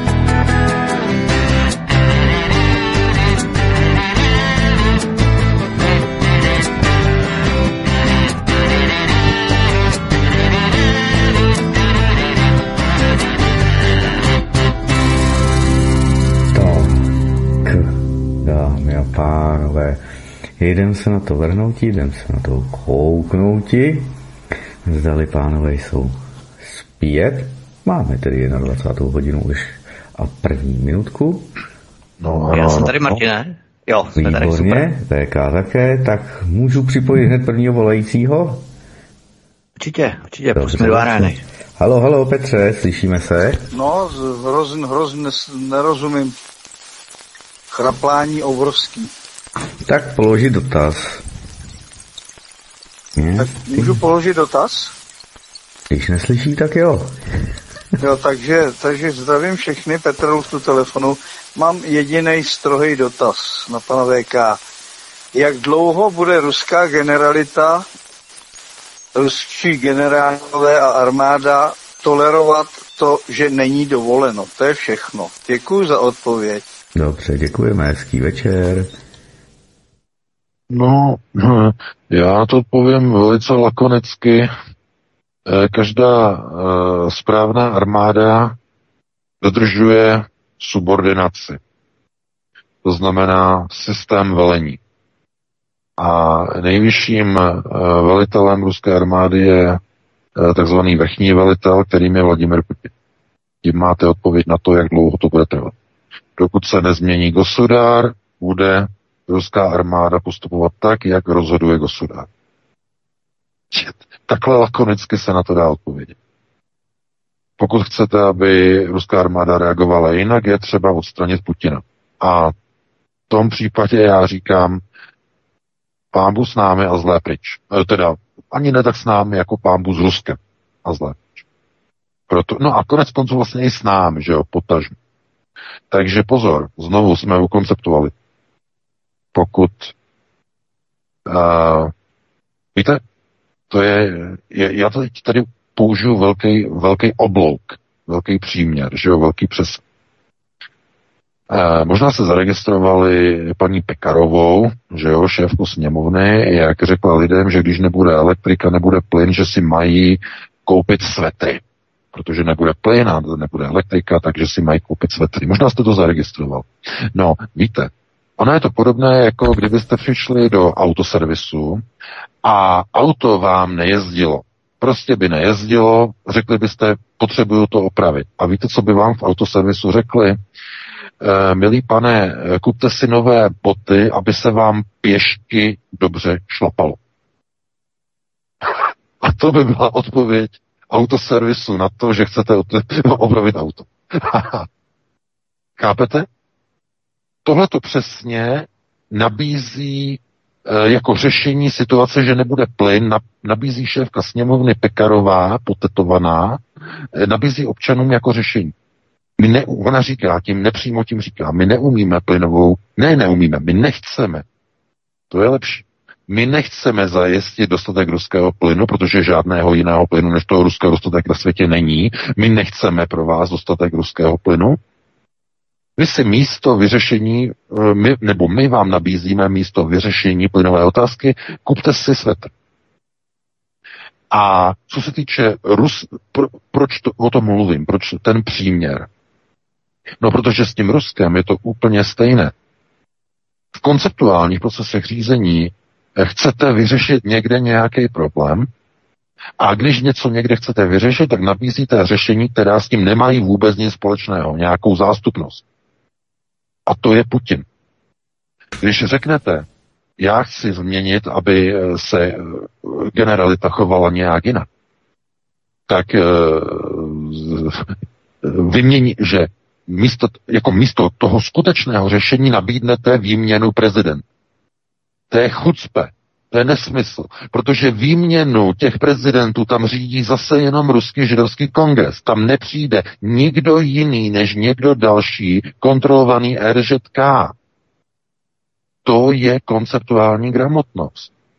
Tam přijde nějaký Michailov, nebo tam přijde nějaký e, Nariškin, nebo tam přijde nějaký, e, já nevím, Gubarev, nebo kdokoliv jiný, bude mít nějaké jméno, ale bude dělat zase tu politiku, kterou přesně nadiktuje ruský židovský kongres. Tak je zdáno v tom Rusku.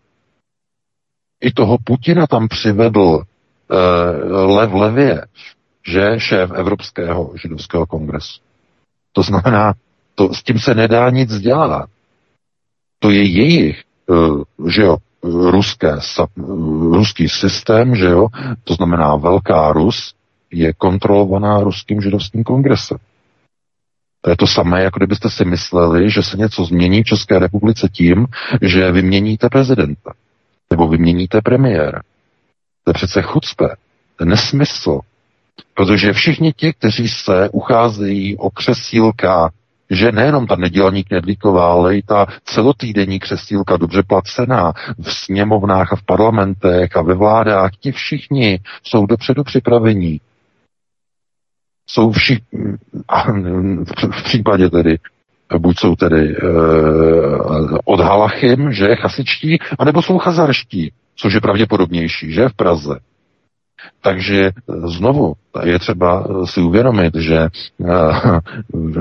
to, jak bychom třeba, nevím, realizovali třeba některé státní převraty, že jako v 70. letech e, proběhl vojenský převrat v Chile, Augusto Pinochet, že svrhnul vládu, no ale oni to neudělali z nějakého altruismu, oni byli řízeni samozřejmě CIA, to byl zvenku ze Spojených států, koordinovaný proti prezidentu Allendemu, že to byl převrat řízený ze Spojených států, takže ani no. tam to nevycházelo zevnitř té armády, že tam by tam se to všechno... právě byl Kissinger, že jo, který se v tom angažoval. Ano, jo? a v tom, se, v tom se zrovna, dobře, že jsi to připomněl, v tom se přesně angažoval Kissinger. No, přesně. Takže chápete, znovu uh, opravdu o armádě vůbec nemluvte. Armáda musí dodržovat uh, onu subordinaci a systém velení. Jedině tak lze zachovat něco, co má nějaký smysl, i když se nám to nelíbí, protože kdyby ta armáda si začala dělat, co chce, tak je z toho katastrofa celosvětového formátu, protože tam by třeba nějaký uh, poddůstojník nebo trošku vyšší šarže uh, by si řekl, já si tady zprivatizuju sklad 50 eh, ruských jaderných hlavic a teď to pošlu na naše nepřátele někam. To odpálím. To, chápete? A to by se stalo, kdyby nefungoval systém subordinace a systému velení, hierarchie velení. Takže takhle je třeba na to eh, se na to dívat a, eh, a asi s takovým velkým přesahem na to odpovídám. Pustíme se do dalšího volající. Dobře, dobře, jenom upozorním, halo, halo, jestli se slyšíme a pro Vítka, pro VK, aktualizoval jsem mi těsně před pořadem Skype a nemohu vám tam psát do chatu ohledně hovoru, takže nevím, co se děje, vidím jenom bílou obrazovku. Tak, halo, halo, je no, někdo... Microsoft, Microsoft zase, zase blokuje, že jo, tam zase dělají nějaký změny, oni blokují, že budou blokovat prostě hmm. e, různá média. Microsoft začal oznamovat, že hm, jako začnou prostě jako tohleto, no, se potom ještě na to potom můžeme potom popobavit někdy příště, e, že to není, chápete, není dovoleno. Uh, oni chtějí blokovat, teď od podzimu Skype nebude dovolovat uh, informace o vakcínách. Když napíšete do, do, do chatu něco o vakcínách, hned vám tam vyjede upozornění, odkazy na CDC a tak dále. Chtějí to zavést ve Spojených státech na Skypech. To znamená, aby lidi si nemohli posílat takzvaně dezinformace. Jestli budou vstupovat i do hlasových hovorů, budou zachytávat podle zvukové audiostopy, kdo o čem mluví a budou potom odpojovat účty. Všechno je možné. Hmm. To je úplně všechno možné. Takže ale to je zajímavé, protože mě taky aktualizoval Skype a my samozřejmě budeme přecházet jenom platformu, pokud to bude možné. My jsme tady vyzkoušeli jen pro posluchače, kteří nám ustavičně píší, proč nejsme na jiných platformách, proč používáme ten Skype. My jsme zkoušeli s Pavlem asi pět nebo šest platform různě propojovat s mixákem, aby to šlo mimo vysílání v rámci telefonu, ještě z telefony to propojovat. Prostě nic, ani Zoom, ani prostě žádné podobné prohlížeče bohužel nejdou, ani pluginy a různé programy, které jsou nastavené jako third party application, tak dále. Prostě nejdou. Bohužel, zkoušeli jsme to i s různými s lidmi tady s našimi studii svobodného vysílače, nejde to prostě propojit nic tak, aby to bylo opravdu možné i rozdělit v rámci těch hovorů eh, mimo vysílání a vzít různě na šavly mimo eh, vysílání a tak dále. Prostě ten Skype, bohužel, ještě tohle to má, ale mě se tady aktualizoval Skype a eh, nemám tady nějakou bílou obrazovku nebo nemám tady možnost do toho chatu píšu úplně v pohodě. Hmm. Takže nevím, Martine, možná kdyby třeba pomohl restart Skypeu příště, nevím, jestli by to pomohlo, ale nevadí, to nechme Jdeme stranou. na to, máme hostivař, hostivař, zdravíme a může položit dotaz. Ale já... Tak hostiva, Hostiva hostiva se teď neslyší. Poušce, možná. Počkat, já to zkusím přepojit znovu. No, Jestli ne právě to je úplně stejný problém, co jsme řešili minule u tebe. Já myslím, že jsi to za tu dobu nějakým způsobem vyřešil třeba s Pavlem, protože No. tady rachtá šíleně. A je to asi nějaký kontakt, eh, řekl bych, v džecích, eh, buď eh, na telefonu nebo něco takového, jo? protože to není signál, je to vložně kontakt. To, To já vím, vypadá. to já vím, to já vím. Jo, tak zkus zakvedlat, ale hostivař asi není, tak možná položíme a zkusíme někoho dalšího, kdo volá, protože bychom tady měli zbytečně hluché místo. Halo, halo. Jo. Je to uh, přes telefon hrozný signál tady. Dobře, dobře, No, přes hrozný se signál, vás položte dotaz, se. hezký večer. To, to rachtání, to je přes to rachtání, no, to nevadí. Povídejte, Jirko. Uh, tak bych měl takový technický dotaz, jo. Uh, všichni hovoří o tom, jaký jsou ty americké raketomety úžasný, ale ve své podstatě zatím pořád útočili jenom, že jim nejdřív udělali Ukrajinci točkama a gradama s tím, Rusové, než přebyli, tak uh, odstřelili něco, jo. Že teda aspoň nějaká z těch uh, raket někam dopadla. Ale jestliže jim američani dodají 300 kilometrový rakety, tak jakou mají šanci doletět ke Krymu? Já si myslím, že absolutně nulovou. Děkuji za odpověď. Dobře, dobře, děkujeme. No, eh, já děkuji také za dotaz. Eh, No, hm, takhle. Eh, Co se týče znovu. eh, Dobře si znovu ještě poslechněte, nebo já to zopakuju. Zamyslete se nad tím, proč jako Rusové jsou neschopni umlčet eh, ta těla, která střílí na záporožskou elektrárnu ze vzdálenosti asi 14 kilometrů eh, z druhého opačného břehu Dněpru, proč nedokážou ta těla vymazat.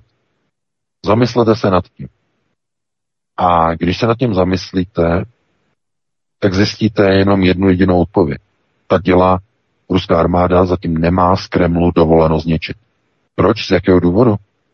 No ten personál, který je obsluhuje, nejsou Ukrajinci. Jsou to američané, kteří střílí. Američtí vojáci. A není zatím dovoleno, aby Kreml vstoupil do třetí světové války proti Spojeným státům a proti Severoatlantické alianci protože ta válka by byla jaderná. Proto Rusové to musí trpět a řvou jako protržený. Zastavte Zelenskýho, eh, křičí na mezinárodní společenství, udělejte něco se Zelenským, aby to zastavilo to střílení a tak dále, tak dále. Eh, Američané eh, skutečně chtějí, opravdu tlačí tak na pilu, že opravdu může dojít k jaderné výměně. Protože ve chvíli, kdy tam ruská armáda rozmlátí třeba 50 amerických vojáků u čtyř uh, děl, u čtyř houfnic, těch amerických, těch 707 a 70, eh, tak už to bude tolik amerických obětí, že americká veřejnost začne křičet, aby američané šli do války proti Rusku otevře. A Biden už to nebude moci eh, blokovat respektive ne, Biden ten ani neví, kde se blokuje splakování od hajzlíku, ale e, samozřejmě ti, kteří stojí za Bidenem, nebudou moci tenhle ten systém blokovat. A e, teď otázka je, kdy američané tohle to chtějí spustit. No, spustí to ve chvíli, kdy zjistí, že Rusové postupují a pokračují a hrozí porážka Ukrajiny. A teď se zamyslete. Vědí to i Rusové? Vědí, že? Co se stane, když ruská armáda začne postupovat rychle? No, američané zřejmě rychle šlápnou na plyn a e, pošlou e, e, Ukrajinu a celý svět do třetí světové války. Takže je to ten důvod, proč e, najednou e, Kreml jakoby zpomaluje operace a takové to přešlapování na místě, respektive, že tady postoupíme a zabereme nějakou vesničku a mohli bychom postoupit třeba o pět kilometrů, ale postupíme jenom o 500 metrů a necháme Ukrajince oddychnout a potom znovu dalších 200 metrů dobýváme. Sledujete to v posledních několika dnech? A už i Rusům to začíná připadat jako zvláštní, jako divné, co to má znamenat. Luhansk, Luhanská oblast byla, byla vyčištěna tak, takovou obrovskou rychlostí a tady najednou jako kdyby nebyl zájem, nebo no chápete, to je důsledek Kreml ví moc dobře, že američané nemůžou na, si dovolit na Ukrajině prohrát.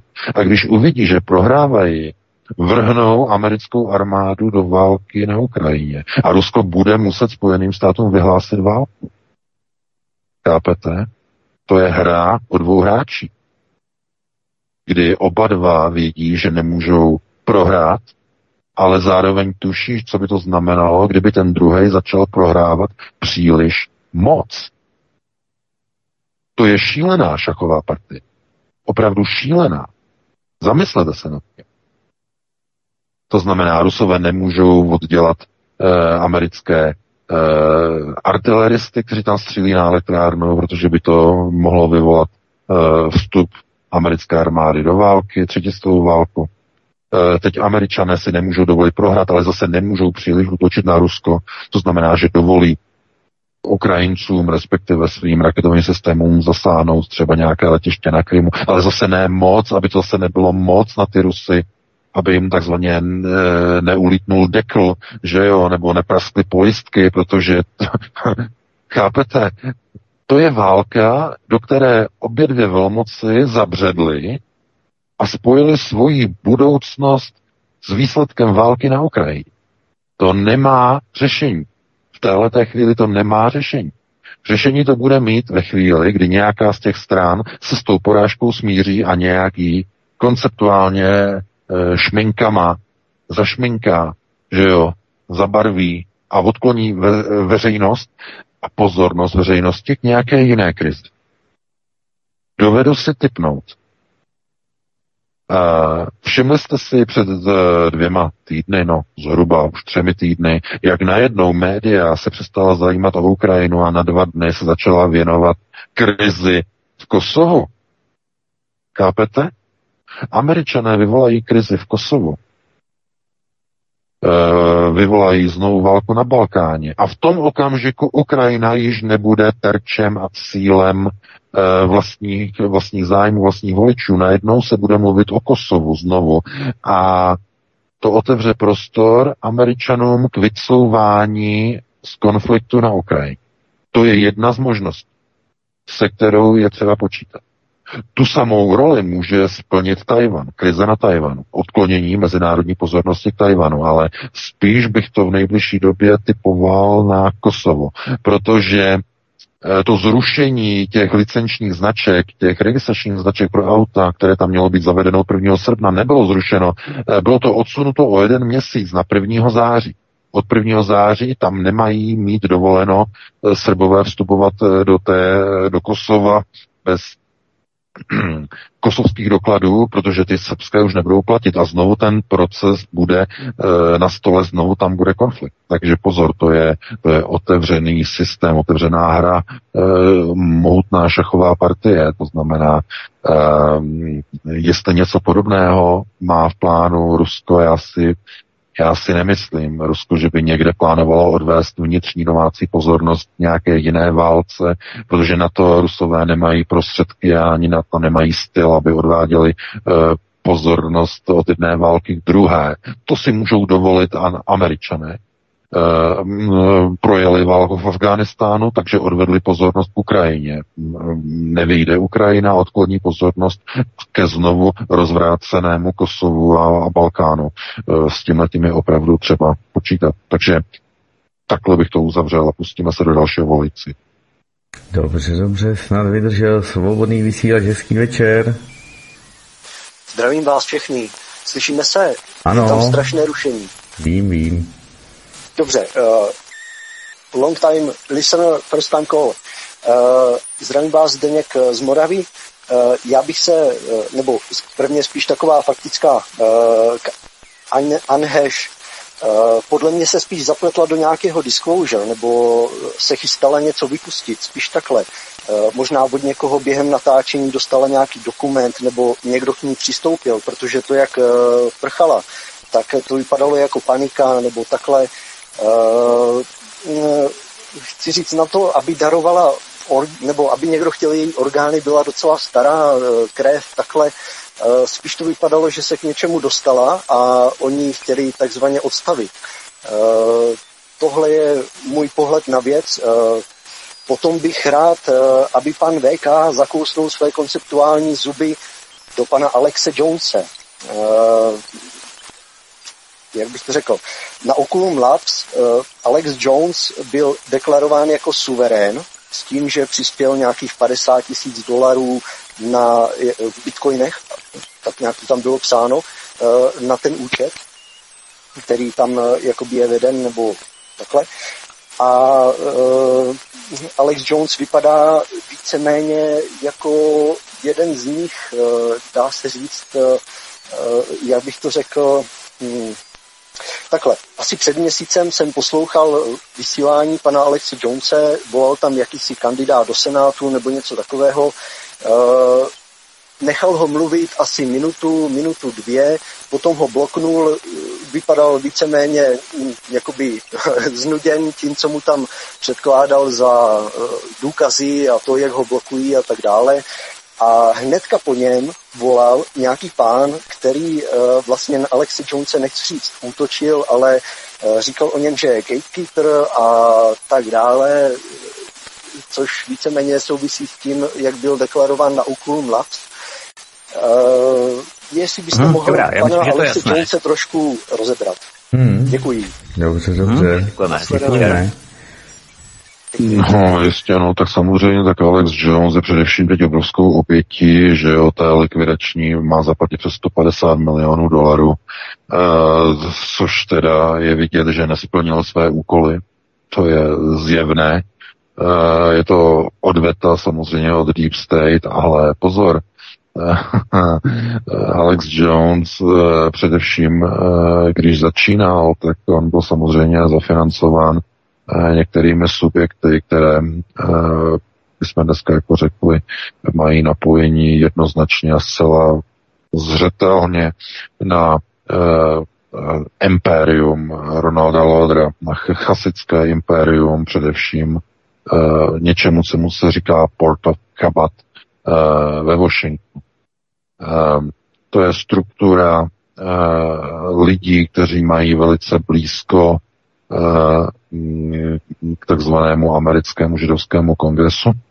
A to jsou lidé, kteří dostávají peníze na rozjezdy různých mediálních projektů. A jejich cílem de facto je boj proti sionistickým procesům řízení a proti globalizaci.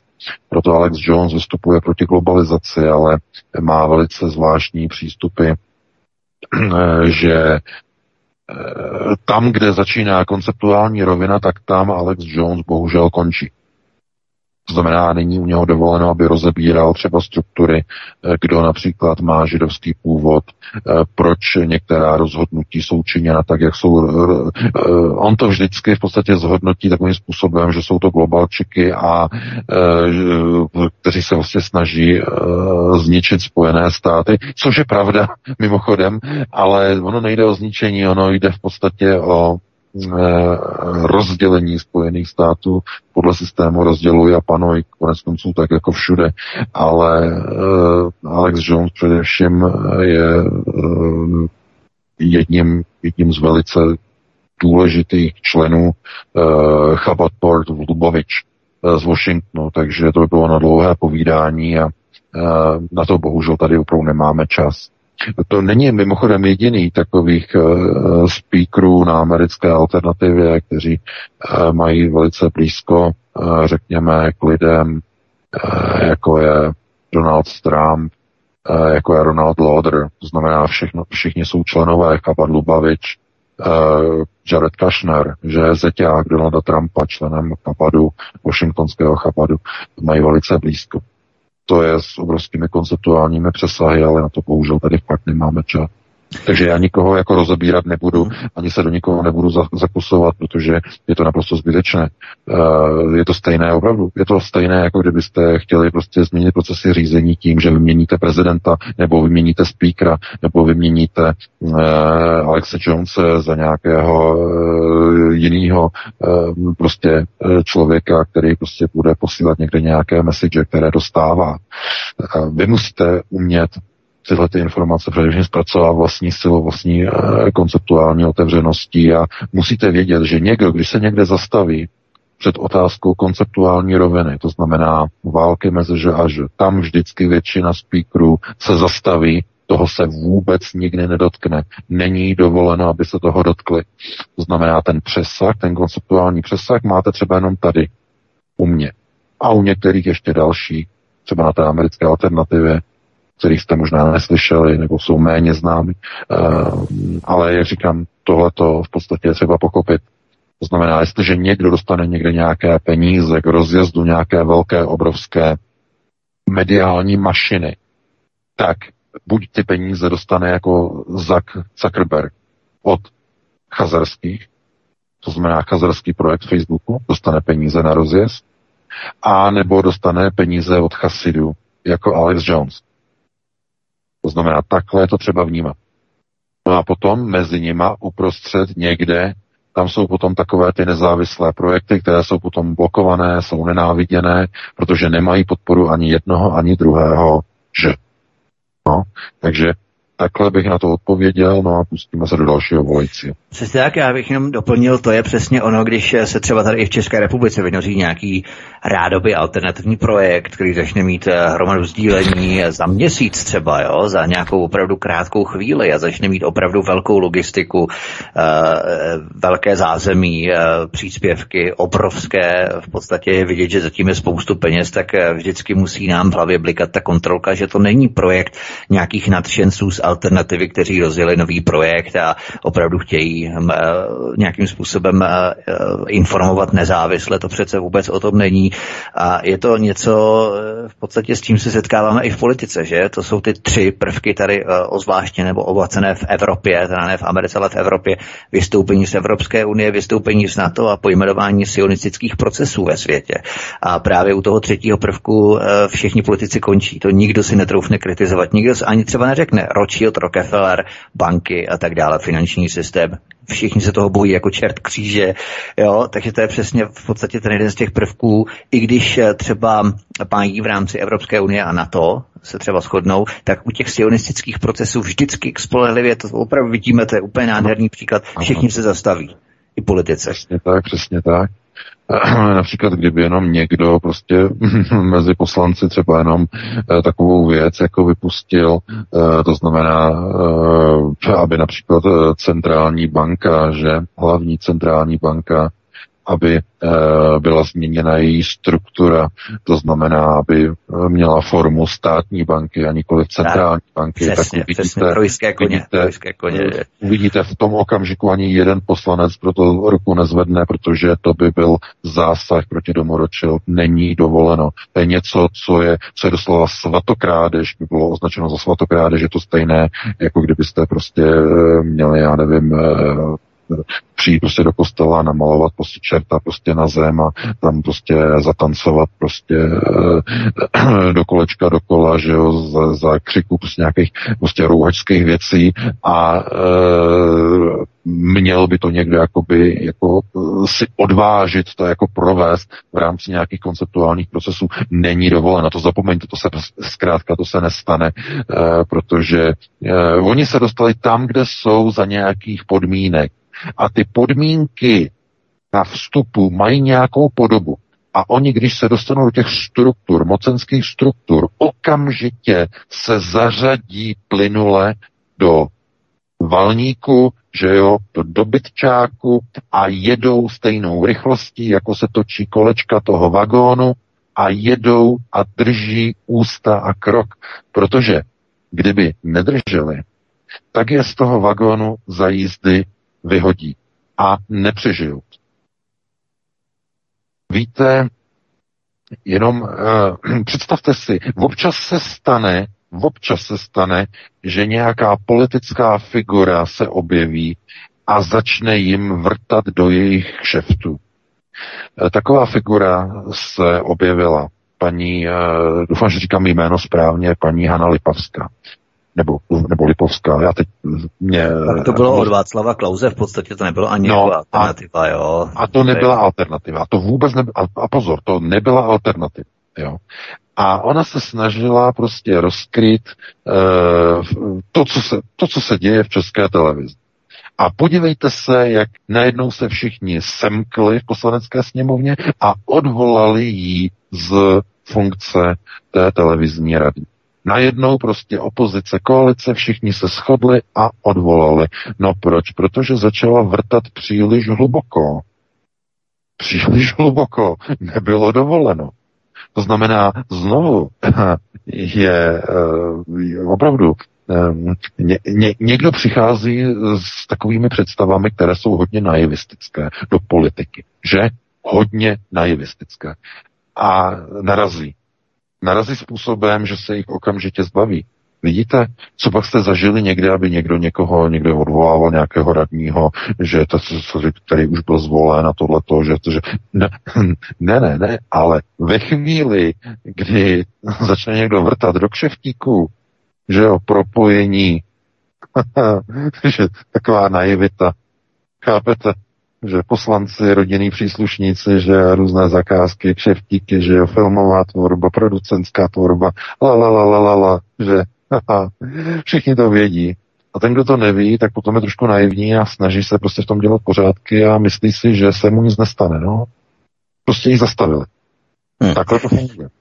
Takže jenom chci jako říct, že prostě jsou, jsou politici, eh, kteří ani nemusí být na alternativy, ale pouze nemají třeba konceptuální obzor, a snaží se něco změnit a neuvědomují si, že to, co dělají, jde proti zavedenému systému jejich samoděržaví. To znamená, to byl jenom pří, příklad a případ toho, jak to prostě funguje pustíme se do dalšího Uh, mimochodem, my jsme tady opravdu se od toho, aby jsme se vykecávali do první hodiny, se omlouvám posluchači, který už hodně čeká na telefonu, ale jenom opravdu fakt perlička, protože to je opravdu důležitý.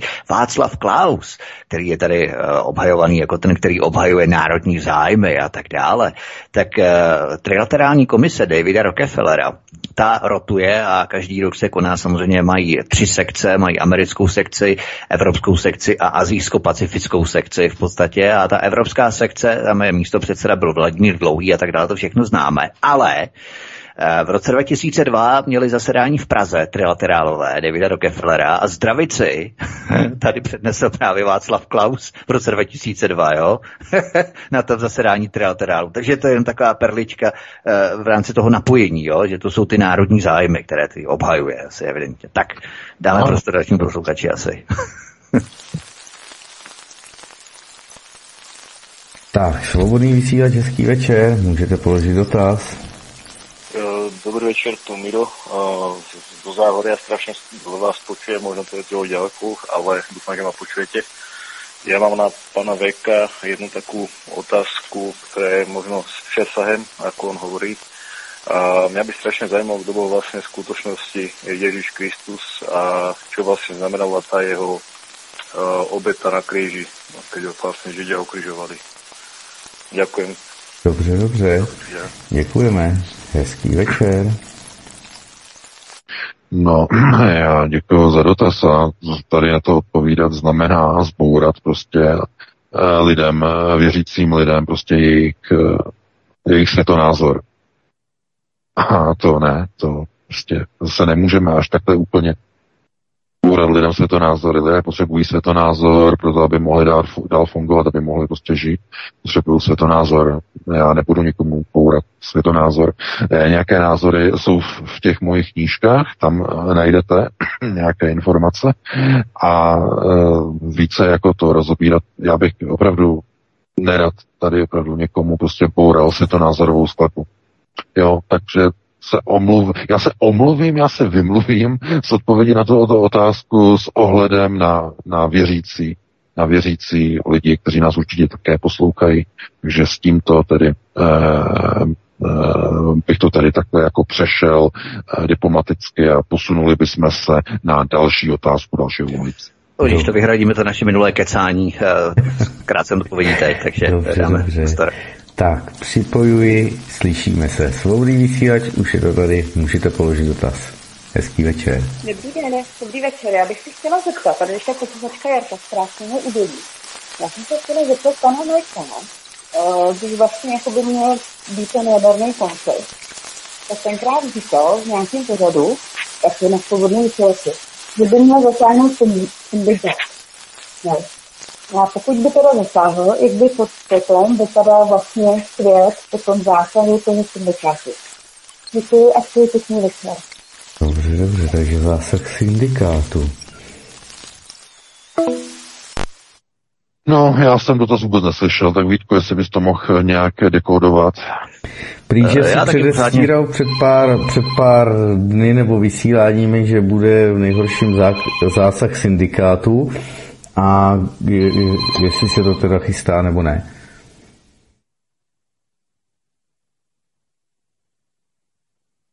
VK. Tak VK nám možná vypadlo, nebo nevím, co se děje. Tak to nevím tež, co se děje. Uh, Martine, zkus se prosím tě podívat, máš tu bílou obrazovku, ale jestli... nepodí- Nepodíváš, nepodíváš. Podíval, ale moment. VK vypadl. Tak, nám Tak asi eh, dáme vypadlo. asi, Dobře, zahrajeme písničku, nemá to asi smysl, zahrajeme písničku a pokusím se obnovit spojení s panem VK, protože evidentně vypadl. Ve smyslu tedy toho, co jak pracuje syndikát, tak asi nejspíš eh, se nedá očekávat eh, nějaká velká změna minimálně v té rovině a v tom horizontu, že dokud eh, bude pokračovat válka mezi že a že, tak syndikát zasahovat rozhodně nebude. Takže takhle by na to odpověděl a pustíme se do dalšího volajícího. No, VK byl se slyšet tak zhruba od poloviny otázky a to podstatné zaznělo, že v podstatě k žádnému zásahu nedojde, ale ty nás teď slyšíš zpětně. No, slyším, no, já slyším. Jo, protože ty si na chvilku vypadl, vůbec si nebyl slyšet a začal jsem mluvit zhruba od poloviny otázky, respektive odpovědi tedy, ale to podstatné zaznělo, takže si myslím, že to bylo tak, jak já nevím, 20 vteřin se vypadlo, jo, takže to nebylo nic tak strašného, takže pojďme na dalšího posluchače. dobře, dobře, hned ho připoju do vysílání, svobodný vysílač, hezký večer, můžete položit dotaz. Dobrý večer, u telefonu Pavel Praha. Rychlá, ota- rychlá otázka a možná ještě jedna. Eh, Pokud nad Ukrajinou předpokládám vytá spoustu špionážních družic, eh, proč se mocnosti mezi sebou dohadují, kdo kam střelil raketu, když by stačilo dát na stůl snímky z těch družic a vidělo by se, kdo střílí na elektrárny, kdo střílí na, na, zajatecký tábory a tak dále. To je první dotaz.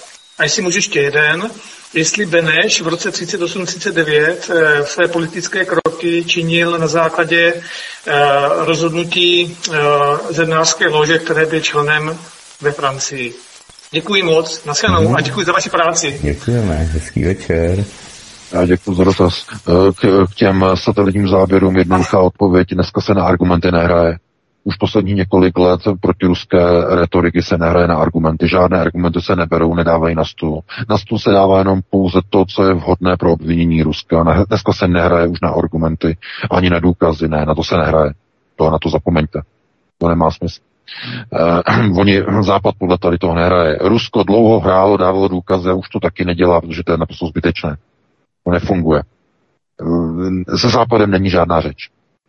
No a co se týče Beneše, no tak samozřejmě, tak ten byl, že jo, pověřencem nejenom francouzské, že jo, Lepáté, ale on byl i eh, pověřencem samozřejmě i eh, velké lože, že jo, že jo, Grand Slogan, stejně jako Masaryk, že jo, vídeňské, takže uh, byl pod jejich kontrolou. No a víte, že ve chvíli, v nějaké chvíli prostě řekl, dobře, tady to končí, tady to vezmou do ruky, uh, že jo, Führer to vezme do ruky, Německo, já musím pryč. No a odjel kam? No odjel do domečku, že? Naproti na, uh, na Palmer Street, myslím, že bydlel tenkrát uh, v Londýně, to je naproti hned té vilce, kde bydlí vlastně ta sestřenice, že? Rothschildova, hned naproti. No, tak tím je to dané. Hotovo, vymalováno. Takže to není žádné překvapení. No, takže takhle by na to odpověděl a pustíme se do dalšího volajícího. Mimochodem taková perlička jenom. A Edvard Beneš, se tam bavíme, tak uh, Zbigněv Břežinský, což je v podstatě uh, velmi blízký souputník Henryho Kissingera, že? tak uh, Zbigněv Břežinský se vlastně oženil s praneteří Edvarda Beneše, sochařskou Emilí Anou Benešovou, jo? tak to jenom taková perlička, Ano. jsem si zrovna Já myslím, že tím je to daný, že tím je to přímo podstržený. Ano, ano, přesně tak. Takže pustíme se do dalšího volajícího. Dobře, dobře, rovnou připojuji svobodný vysílač, hezký večer. Aha, dobrý večer. Můžete položit dotaz. Uh, zkusím hlasitěji, trošku špatně vás slyším, takže ještě jednou zdravím, dobrý večer. Dobrý Uh, večer. teď nevím, uh, jsem už jakoby ve vysílání, nebo... Už jste ve vysílání, můžete položit otázku. Hezký večer. Tak jo, uh, takže zdravím pana VK a celý kolektiv Alternativy. Uh, velice rád vás poslouchám a díky za všechny ty informace. Každopádně chtěl jsem jenom tak poznámku k uh, té situaci na Ukrajině. Se vrátím uh, a sice k, řekněme, k potenciálnímu nějakému tomu jadernému nějakému konfliktu nebo nějakému tomu problému v té záporožské elektrárně. Když jsem to slyšel asi před třemi týdny poprvé, že tam dochází k nějakému ostřelování, tak jsem hned chtěl jakoby si zkusit zajistit ten uh, jodid draselný, který má chránit vlastně před uh, nějakými těmi účinky toho záření a tak jsem vezl do lékárny a to jsem se nedozvěděl. Lékárník mi řekl, že vlastně uh, tato látka je zakázána distribuovat, je zakázáno to prodávat lidem, byť je to volně prodejné. Uh, krabička stojí asi 40 korun a jsou tam čtyři tablety, které stačí pro dospělého člověka na dva dny jo, toho ochranného účinku. Takže asi to nebude tak jednoduché se dostat k něčemu účinnému a levnému, tak jak v případě léku i na ten covid, co je levné, žádný zisk pro big farmy, mohlo by to lidem pomoct, ochránit je to před něčím, takže asi v tomhle duchu si myslím, že by to mohlo být, že je to vlastně zakázáno, jo, aby se lidi nemohli pomoct. Takže jestli na mě můžete říct, co si o tom myslíte, pane VK. Děkuji. Díky. Stejně jako Zinek zmizel. Zinek byl taky, že? Podívejte se, je to úplně jednoduché. Máte to přímo před očima, nevidíte. Slyšíte to každý den, ale neslyšíte. Cítíte to každý den, ale necítíte. Myslíte si o tom něco, ale nerozumíte. Co to je? No, to je právě konceptuální gramotnost, která vám řve do uší a e, bije vás do očí a doslova s váma lomcuje, abyste se probudili a vy spíte. Dál. Pokud vám někdo nechce pomoct, pokud vám vláda nepřipravuje pomoc, pokud vláda vede kroky pro vyvolání války, e, vašeho nebezpečenství, pokud vám vláda dělá kroky, abyste se měli hůř, abyste měli zimu, museli jste se navlíkat do světu, abyste neměli co jíst, abyste měli všechno drahé, aby vám banky znehodnocovaly inflaci veškeré úspory. Je to vaše likvidace.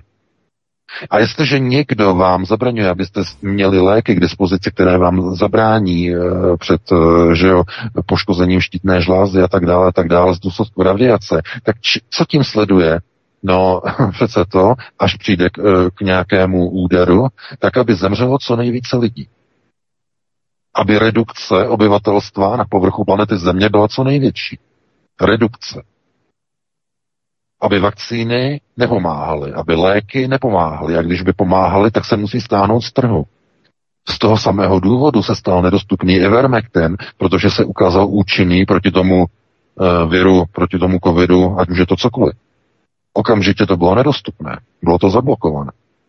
Cílem tedy bylo, aby lidé samozřejmě zisk, Big Pharma by měla zisk, ale zároveň, aby lidé se snadno nemohli vyléčit. To znamená, to je likvidace těch národů. E, odstřelili poradní kameny v Georgii, že? Poradní kameny. Georgijské poradní kameny, kde byla zpráva o omezení a o snížení světové populace e, na pouhých 500 milionů lidí. Že jo, a tam to, oni to odpálili. To znamená boj o změnu obsahu nebo ne obsahu, ale o změnu procesu řízení na planetě s cílem redukce obyvatelstva. Všechno, co probíhá, je redukce obyvatelstva. Redukce. To znamená, znovu, eh, proč myslíte, že světo, světové špičky, světové elity podporují zvrácené, úchylné, deviantní procesy řízení? LGBTQ+++. Co mají společného tyto procesy řízení? No přece neplodnost. Ale ještě něco jiného. Než jenom neplodnost. Nezájem o množení. Nezájem o reprodukci. To je cílem. Nejde totiž o snížení populace jenom, ale o zajištění, aby nepokračovala e, populace v rozmnožování. Z tohoto důvodu mladí lidé jsou učeni tomu, aby se přešívali, aby se přešívala pohlaví. Malé děti, desetileté, dvanáctileté v Americe, že jo, drag queens a další prostě deviantní nesmysly. Do škol jim tlačí tyhle ty informace do jejich hlav. To znamená, je to likvidace národů na celé planetě, ale především západní populace, západní civilizace. Takže uh, znovu je, je to naprosto zjevné, uh, je to jasné, každý prostě, kdo se na to dívá, tak mu musí být naprosto jasné, co se děje. Takhle zase znovu to bylo s velkým přesahem, pustili bychom se tady do dalšího volající. Dobře, dobře, připojuji do vysílání, svobodný vysílač, můžete položit dotaz. Halo, halo. Halo. Ano, můžete položit dotaz. Už jste ve vysílání. To je problém zřejmě s tím sluchem v rámci toho telefonu. Slyšíte nás, pane posluchači? Ano, s- eh, slyším, ale mizerně, no. Mizerně. My vás slyšíme velmi dobře, my se omlouváme, máme nějaké problémy ve spojení v rámci kontaktu s telefonem, ale my vás slyšíme skvěle, takže můžete položit otázku. Hezký večer. Už můžu mluvit, nebo? Ano, ano, jste ve vysílání. Eh, Mě zajímá, dobrý, dobrý večer, eh, mě zajímá, eh, mě zajímá, co se děje s ruskýma dluhopisama, údajně jsou umišťovány na, do nějakých zahraničních bank a co se děje s americkýma dluhopisama v Číně. Děkuji za odpověď. Dobrou noc. Mhm, moc vám děkujeme, No, ano. večer. No jednoduše, no tak ruské dl- dluhopisy jsou dneska v trendu, že jo, ty se nakupujou, zatímco ty americké Čína se jich zbavuje. Na to je jednoduchá odpověď. To je dneska trend. Dneska pokud máte americké dluhopisy, tak jedno, jednoznačně doporučují do prodat. Okamžitě prodat. Co nejdříve. Jak bude pokračovat válka na Ukrajině a začne se hroutit americká moc, konec. Takže prodat. Ruské dluhopisy jednoznačně nakoupit můžete nakoupit okamžitě, ale nějakým způsobem, aby eh, o tom nevěděl Fiala, protože by na vás poslal nějaké rakušáky a další. Takže eh, takhle bych eh, to vlastně ukončil a jako odpověď je to jasná, pustíme se na další víc. Tak a já bych jenom měl takovou doplňující podotázku. Všiml jsi si, eh, samozřejmě kaunerští zloději v 90. letech vyrabovali naše zlato, rozprodali ho a teď zase Česká národní banka vyhlásila, že bude chtít zase kupovat zlato. Samozřejmě levně jsme ho prodali, ty ho draze budeme kupovat, ale vyhlásili to. Všiml jsi z toho taky, že vlastně Česká národní banka chce znovu kupovat zlato?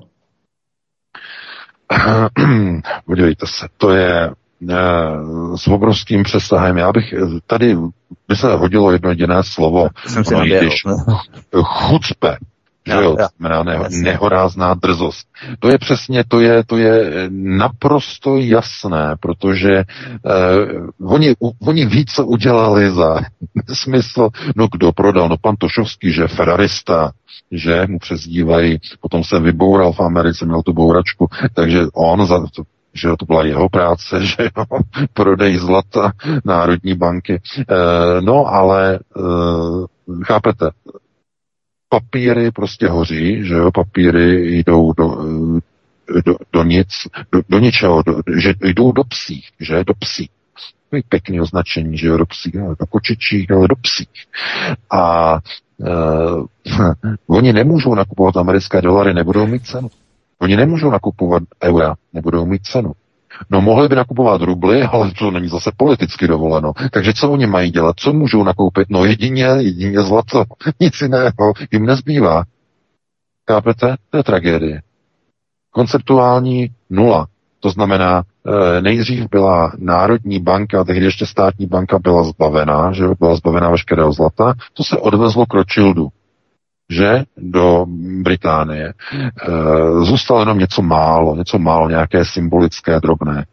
No a teď to budou nakupovat zpátky draze. No jistě, no samozřejmě. Takže můžeme se tomu smát prostě jako tragikomedie. To je tragikomedie, že jo? Tragikomické prostě scénky si představíte a e, v tom prostě žijeme. Takže takhle bych na to odpověděl a pustíme se do dalšího volice. Dobře, dobře, další volající je ze Slovenska, nebo aspoň slovenského původu. Zdravím vás a můžete položit dotaz. Jestli slyší. Asi daleko na Slovensko, nás neslyší. možná. Ale volají z Floridy třeba, taky nás slyší, takže na Slovensko by to mohlo ještě doznít. Tak uh, posluchače se evidentně není, zmizel. Hm. Ještě, Možná na kasy na mě naběhla. ještě před Eh, chvilkou jsme spolu mluvili. Halo, halo. Nevadí, není tam Martine, položíme to, nemá to Položíme, smysl. pokládáme, tak. A vyčkáme na další, jelikož už tady stejně mám... máme třeba nějaký textový dotaz, e-maily třeba. Nevím, to te, teď neřešil, ale vydrž. Jasně. Te, te, te, te, te, a jo.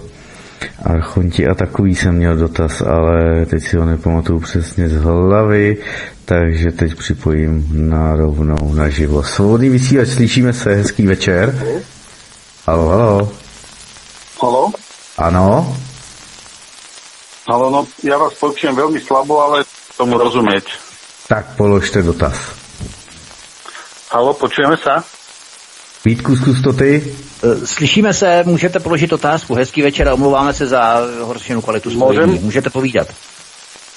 Strašne slabo, môžem, môžem teda hovoriť, hej? Áno, áno, hej, hej, můžete. Díky, díky. No e, áno, ja, ja volám zo Slovenska. Ja mám takú jednoduchú otázku. Mňa by zaujímal osud nadnárodných podnikov a koncernov celkovo, ktoré sú ktoré sú, ktorých e, akcionári sú po celom svete. Vieme asi z ktorých krajín naj, najviac, že ako sa vysporiadali s tým, má to celkovo taký väčší presah, ako sa vysporiadali s tým, že ich vstupy energií tých podnikov sa prudko zvyšujú, čím pádom prichádzajú o veľké miliardové zisky. Ako je to možné, že teda tí globalisti, ktorí sú zrejme tiež niektorí vlastníci týchto podnikov, dopustili, aby sa také niečo stalo, alebo napríklad, že dopustili aj to, aby takí, takí mm, predsedovia vlád tých jednotlivých krajín e, aby boli takí diletanti, aby im vlastne ich podniky začali vykazovať menšie zisky, po prípade až, až ten krach, že aký to má presah, aký to má osud a mm, niečo, niečo v, tomto, v, tomto, v tomto zmysle, že, ak, že ako budú postupovať tieto podniky ďalej. Ďakujem. Mhm, tak, posíláme pozdrav na Slovensku. dobrý. Dobrý. Tohle je dobře položená otázka s, dob, s dobrým uh, myšlenkovým uh, nábojem, ale uh, trefená bohužel úplně jakoby mimo, mimo teč. Jo? Jinak všechno v pořádku, jinak všechno na první úplně, jo? všechno úplně výborný. Je tam ten, to, to minutí spočívá v tom, že ty podniky, o kterých pán právě hovořil, nejsou globalistické firmy. To je to minutí. Kdyby mluvil o globalistických firmách, tak by zjistil, že všechny na těchto krizích, jako byla covidová krize, jako je teďka ropná plynová krize, neskutečným způsobem vydělávají takový prachy, takový obrovský děngy, mě paní máješ, e, opravdu nerozumíš, nechápeš, nevíš vůbec, jaký peníze teď vytáčí globalista. To jsou neskutečné peníze. Kolik je teď z plynu peněz? Kolik je z ropy peněz? Kolik je z elektrické energie a z kšeftování s těmi energiemi, jak, jaké jsou neskutečné vývary? To znamená, to jsou ty velké, obrovské globalistické korporace, které na této krizi obrovsky vydělávají. Plynárenské kolosy, ropné kolosy, elektrické fabriky, eh, které vyrábějí elektřinu, znovu začí eh, však tady v Německu znova, že, že za znovu tedy spouští jaderný, jaderný elektrárny, že jo, atomky znovu prostě spouští, zakonzervovaný znovu, že jo, Scholz kontroloval turbínu jako největší kontrolor, obcházel ruskou turbínu z Nord Stream 1, kontroloval, inspe- dělal inspekci, že tohleto rusové ji nechtějí převzít, protože si dělají prostě blázny z těch sankcí. To je jasný, ale eh, chápete, velké globalistické podniky vydělávají. Já vím, pán hovořil určitě, eh, měl na mysli zavření té slovenské fabriky, té hliníkárny Slovalko, která zavřela včera, jenže to není globalistická firma. To je bohužel jenom firma, která zaměstnávala slovenské občany, která víceméně byla, fungovala, jak se říká, lokálně a tudíž není globalistická. Tím je to daný a co není v majetku prostě velkých e, globalistických, velkých mega monster e, koncernů, těch největších, jako je třeba Mittal nebo, nebo podobné koncerny, tak e, zkrátka ty podniky se nechají padnout. Chápete? Padnout. S nima se zlikviduje nezaměst... E, zlikvidují se pracovní místa a vyvolá se nezaměstnanost lidé nebudou mít práci, postaví se na úřady práce, tam ta úřednice řekne, nemáme. Že jo. To je jako za, za komunistů, že jo. Máte, máte tohle, nemáme. Máte tohle, nemáme. A bude to, no, ptejte se. Že jo. Tak takhle to bude fungovat i e, prostě na trhu práce, že jo. Máte práci, nemáme, ptejte se. E, e, k čemu to povede? Lidé budou potřebovat dávky. A protože sociální že. A protože to bude trvat dlouho, nakonec se zjistí, že práce pro ně už není a že ty dávky budou dostávat permanentně trvale. A co to bude? Nepodmíněný příjem, univerzální příjem. A budou dostávat lístečky na potraviny.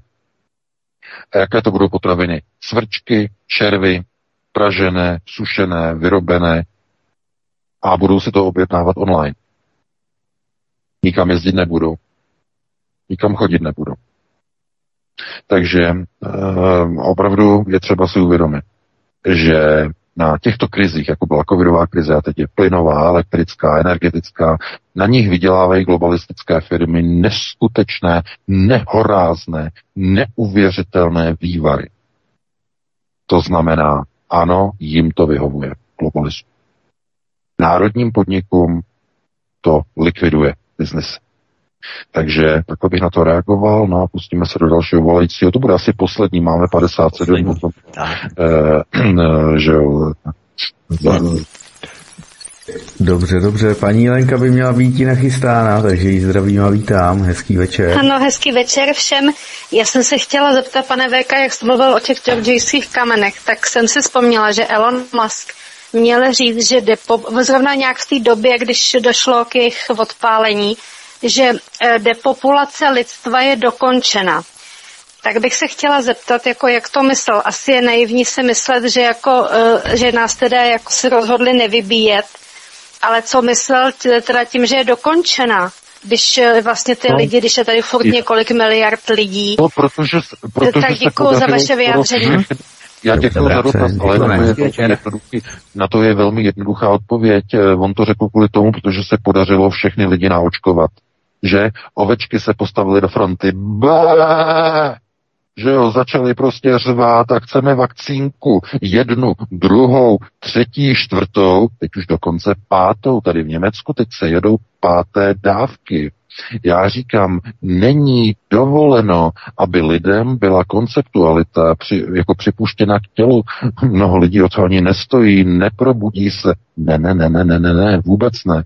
Chápete, on to mohl říct kvůli tomu, protože všichni lidé, kteří mají tohleto v těle, no tak to bude mít nějaký vliv na porodnost, na populaci. Ale ne třeba vaší. Pozor, v čem jsou nebezpečné genetické látky ve vakcínách?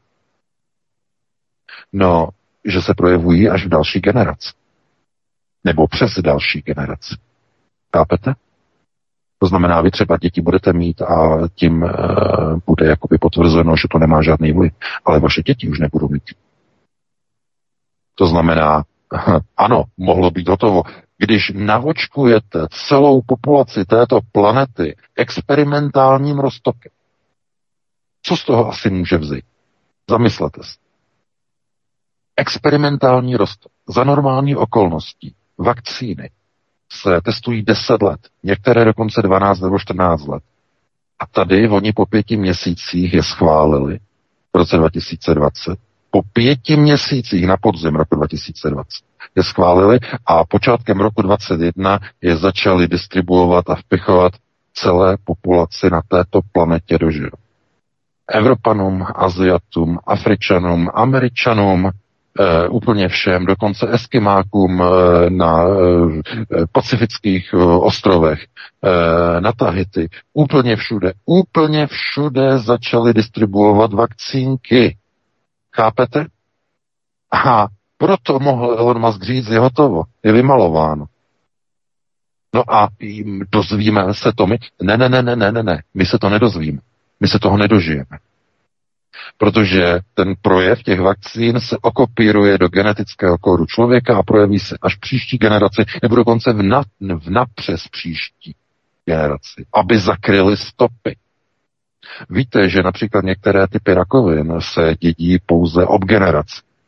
To jistě víte. Některé se dědí ob, ob dvě generace a ještě takzvaně křížem. To znamená, říkají cross-referencing. E, to znamená z matky na syna. A e, teda z matky na e, vnuka. Tak. Z matky na vnuka. A nebo z otce na vnučku. To znamená přes generaci. A nebo dokonce přes dvě generace, na pravnuka a pravnučku. Takhle se to kopíruje. Jsou ty genetické anomálie, které se vkládají do těla, potom se kopírují. Oni tomu říkají reces, eh, takzvané recesi, recesivní chyby eh, v DNA, které se potom kopírují po několika generacích, teprve se takzvaně se zaktivují. To je, to je svinstvo, to je jedna z nejbezpečnějších vůbec biologických zbraní. Že recesivní funkce DNA bojových zbraní. To znamená, vy nevíte, co máte v těle. Nevíte. Naprosto netušíte. Nemůžete to vědět, protože ta látka nebyla otestována v té dlouhé době, těch 10-14 let. A i kdyby byla testována, tak stejně se to neprojeví, ty skutečné pravé důvody těch látek. Eh, když to není prostě další generace, tak se nedokáže zjistit, co to je. Podívejte se, já vám řeknu příklad. Ve Spojených státech proti chřipce se začalo očkovat počátkem 50. let první vakcíny, e, jako prostě, aby lidi byli zdraví, že jo, proti chřipce. V roce 52 tuším. A představte si, e, teprve v 80. letech se najednou v Americe něco stalo. To je po dvou generacích. Po více než dvou generacích obrovský raketový nárůst diabetu a Alzheimeru. Do dneška nikdo nevysvětlil, kde se počátkem 80. let tohle to vzalo. No a samozřejmě ti lékaři, kteří se tím zajímají, zabývají, říkají, že to má zřejmě souvislost s první érou očkování počátkem 50. let. Až po 30 lety, dámy a pánové, se to projevilo. No, to je, to samozřejmě to jsou obrovské prostě přesahy, eh, které eh, tady uh, jsme mohli probírat do nekonečna, že jo. Takže já doufám, že se vám to líbilo, no pokud si najdete čas, tak si nás pustíte zase za týden, že jo, po 19.30 přineseme nová témata z domova i ze světa. Já se loučím s tebou, Vítku, s tebou, Martine. Doufám, že se vám to všem líbilo. Uh, užijte si víkend i následující týden. No a pro tuto chvíli vám přeji krásnou dobrou noc. Já se s tebou taky rozloučím VK, měj se moc hezky, s tebou taky Martine i s vámi, milí posluchači, děkujeme vám za vaše telefony, omlouváme se ještě jednou za zhoršenou kvalitu spojení, do příště to určitě vyřešíme. Já jenom vás eh, vybídnu k tomu, abyste se registrovali opět na kanál Odyssey, necenzurovanou platformu, protože stále více kanálů na YouTube mizí, je zablokovaných, anebo je úplně zrušených, terminovaných, to znamená Odyssey je další platforma, která je necenzurovaná a na kterou se můžete přihlásit, takže budeme rádi. A dnešní pořad zakončím tím, co prohlásil Klaus Schwab v rámci vakcín, šéf ekonomického fóra. Ten totiž vedle Ilona Maska, eh, kterého jsme probrali před chvilkou, prohlásil World won't be safe until everybody is vaccinated. Znamená, svět nebude bezpečný, dokud každý nebude očkovaný. Já myslím, že to vyjadřuje naprosto úplně všechno o záměrech těchto bestií a v podstatě psychopatů. Takže to by bylo všechno, mějte se krásně, zdraví vás svítek, hezký večer, případně dobrou noc. Pokud zůstanete i u poslechu dál na těch pořadů svobodného vysílače, vydržte s námi. Máme pro vás nachystané další programy. Hezký večer. Tak, tak, tak, dámy a pánové. A jenom se rozloučíme, aby jsme to mohli hned dát do archivu a na Odyssey. Takže děkujeme, krásný večer. Prosíme, pomožte nám s propagací kanálu Studia Tapin Rádio Svobodného vysílače CS. Pokud se vám tento nebo jiné pořady na tomto kanále líbí, klikněte na vaší obrazovce na tlačítko s nápisem Sdílet a vyberte sociální síť, na kterou pořad sdílíte. Jde o pouhých pár desítek sekund vašeho času. Děkujeme.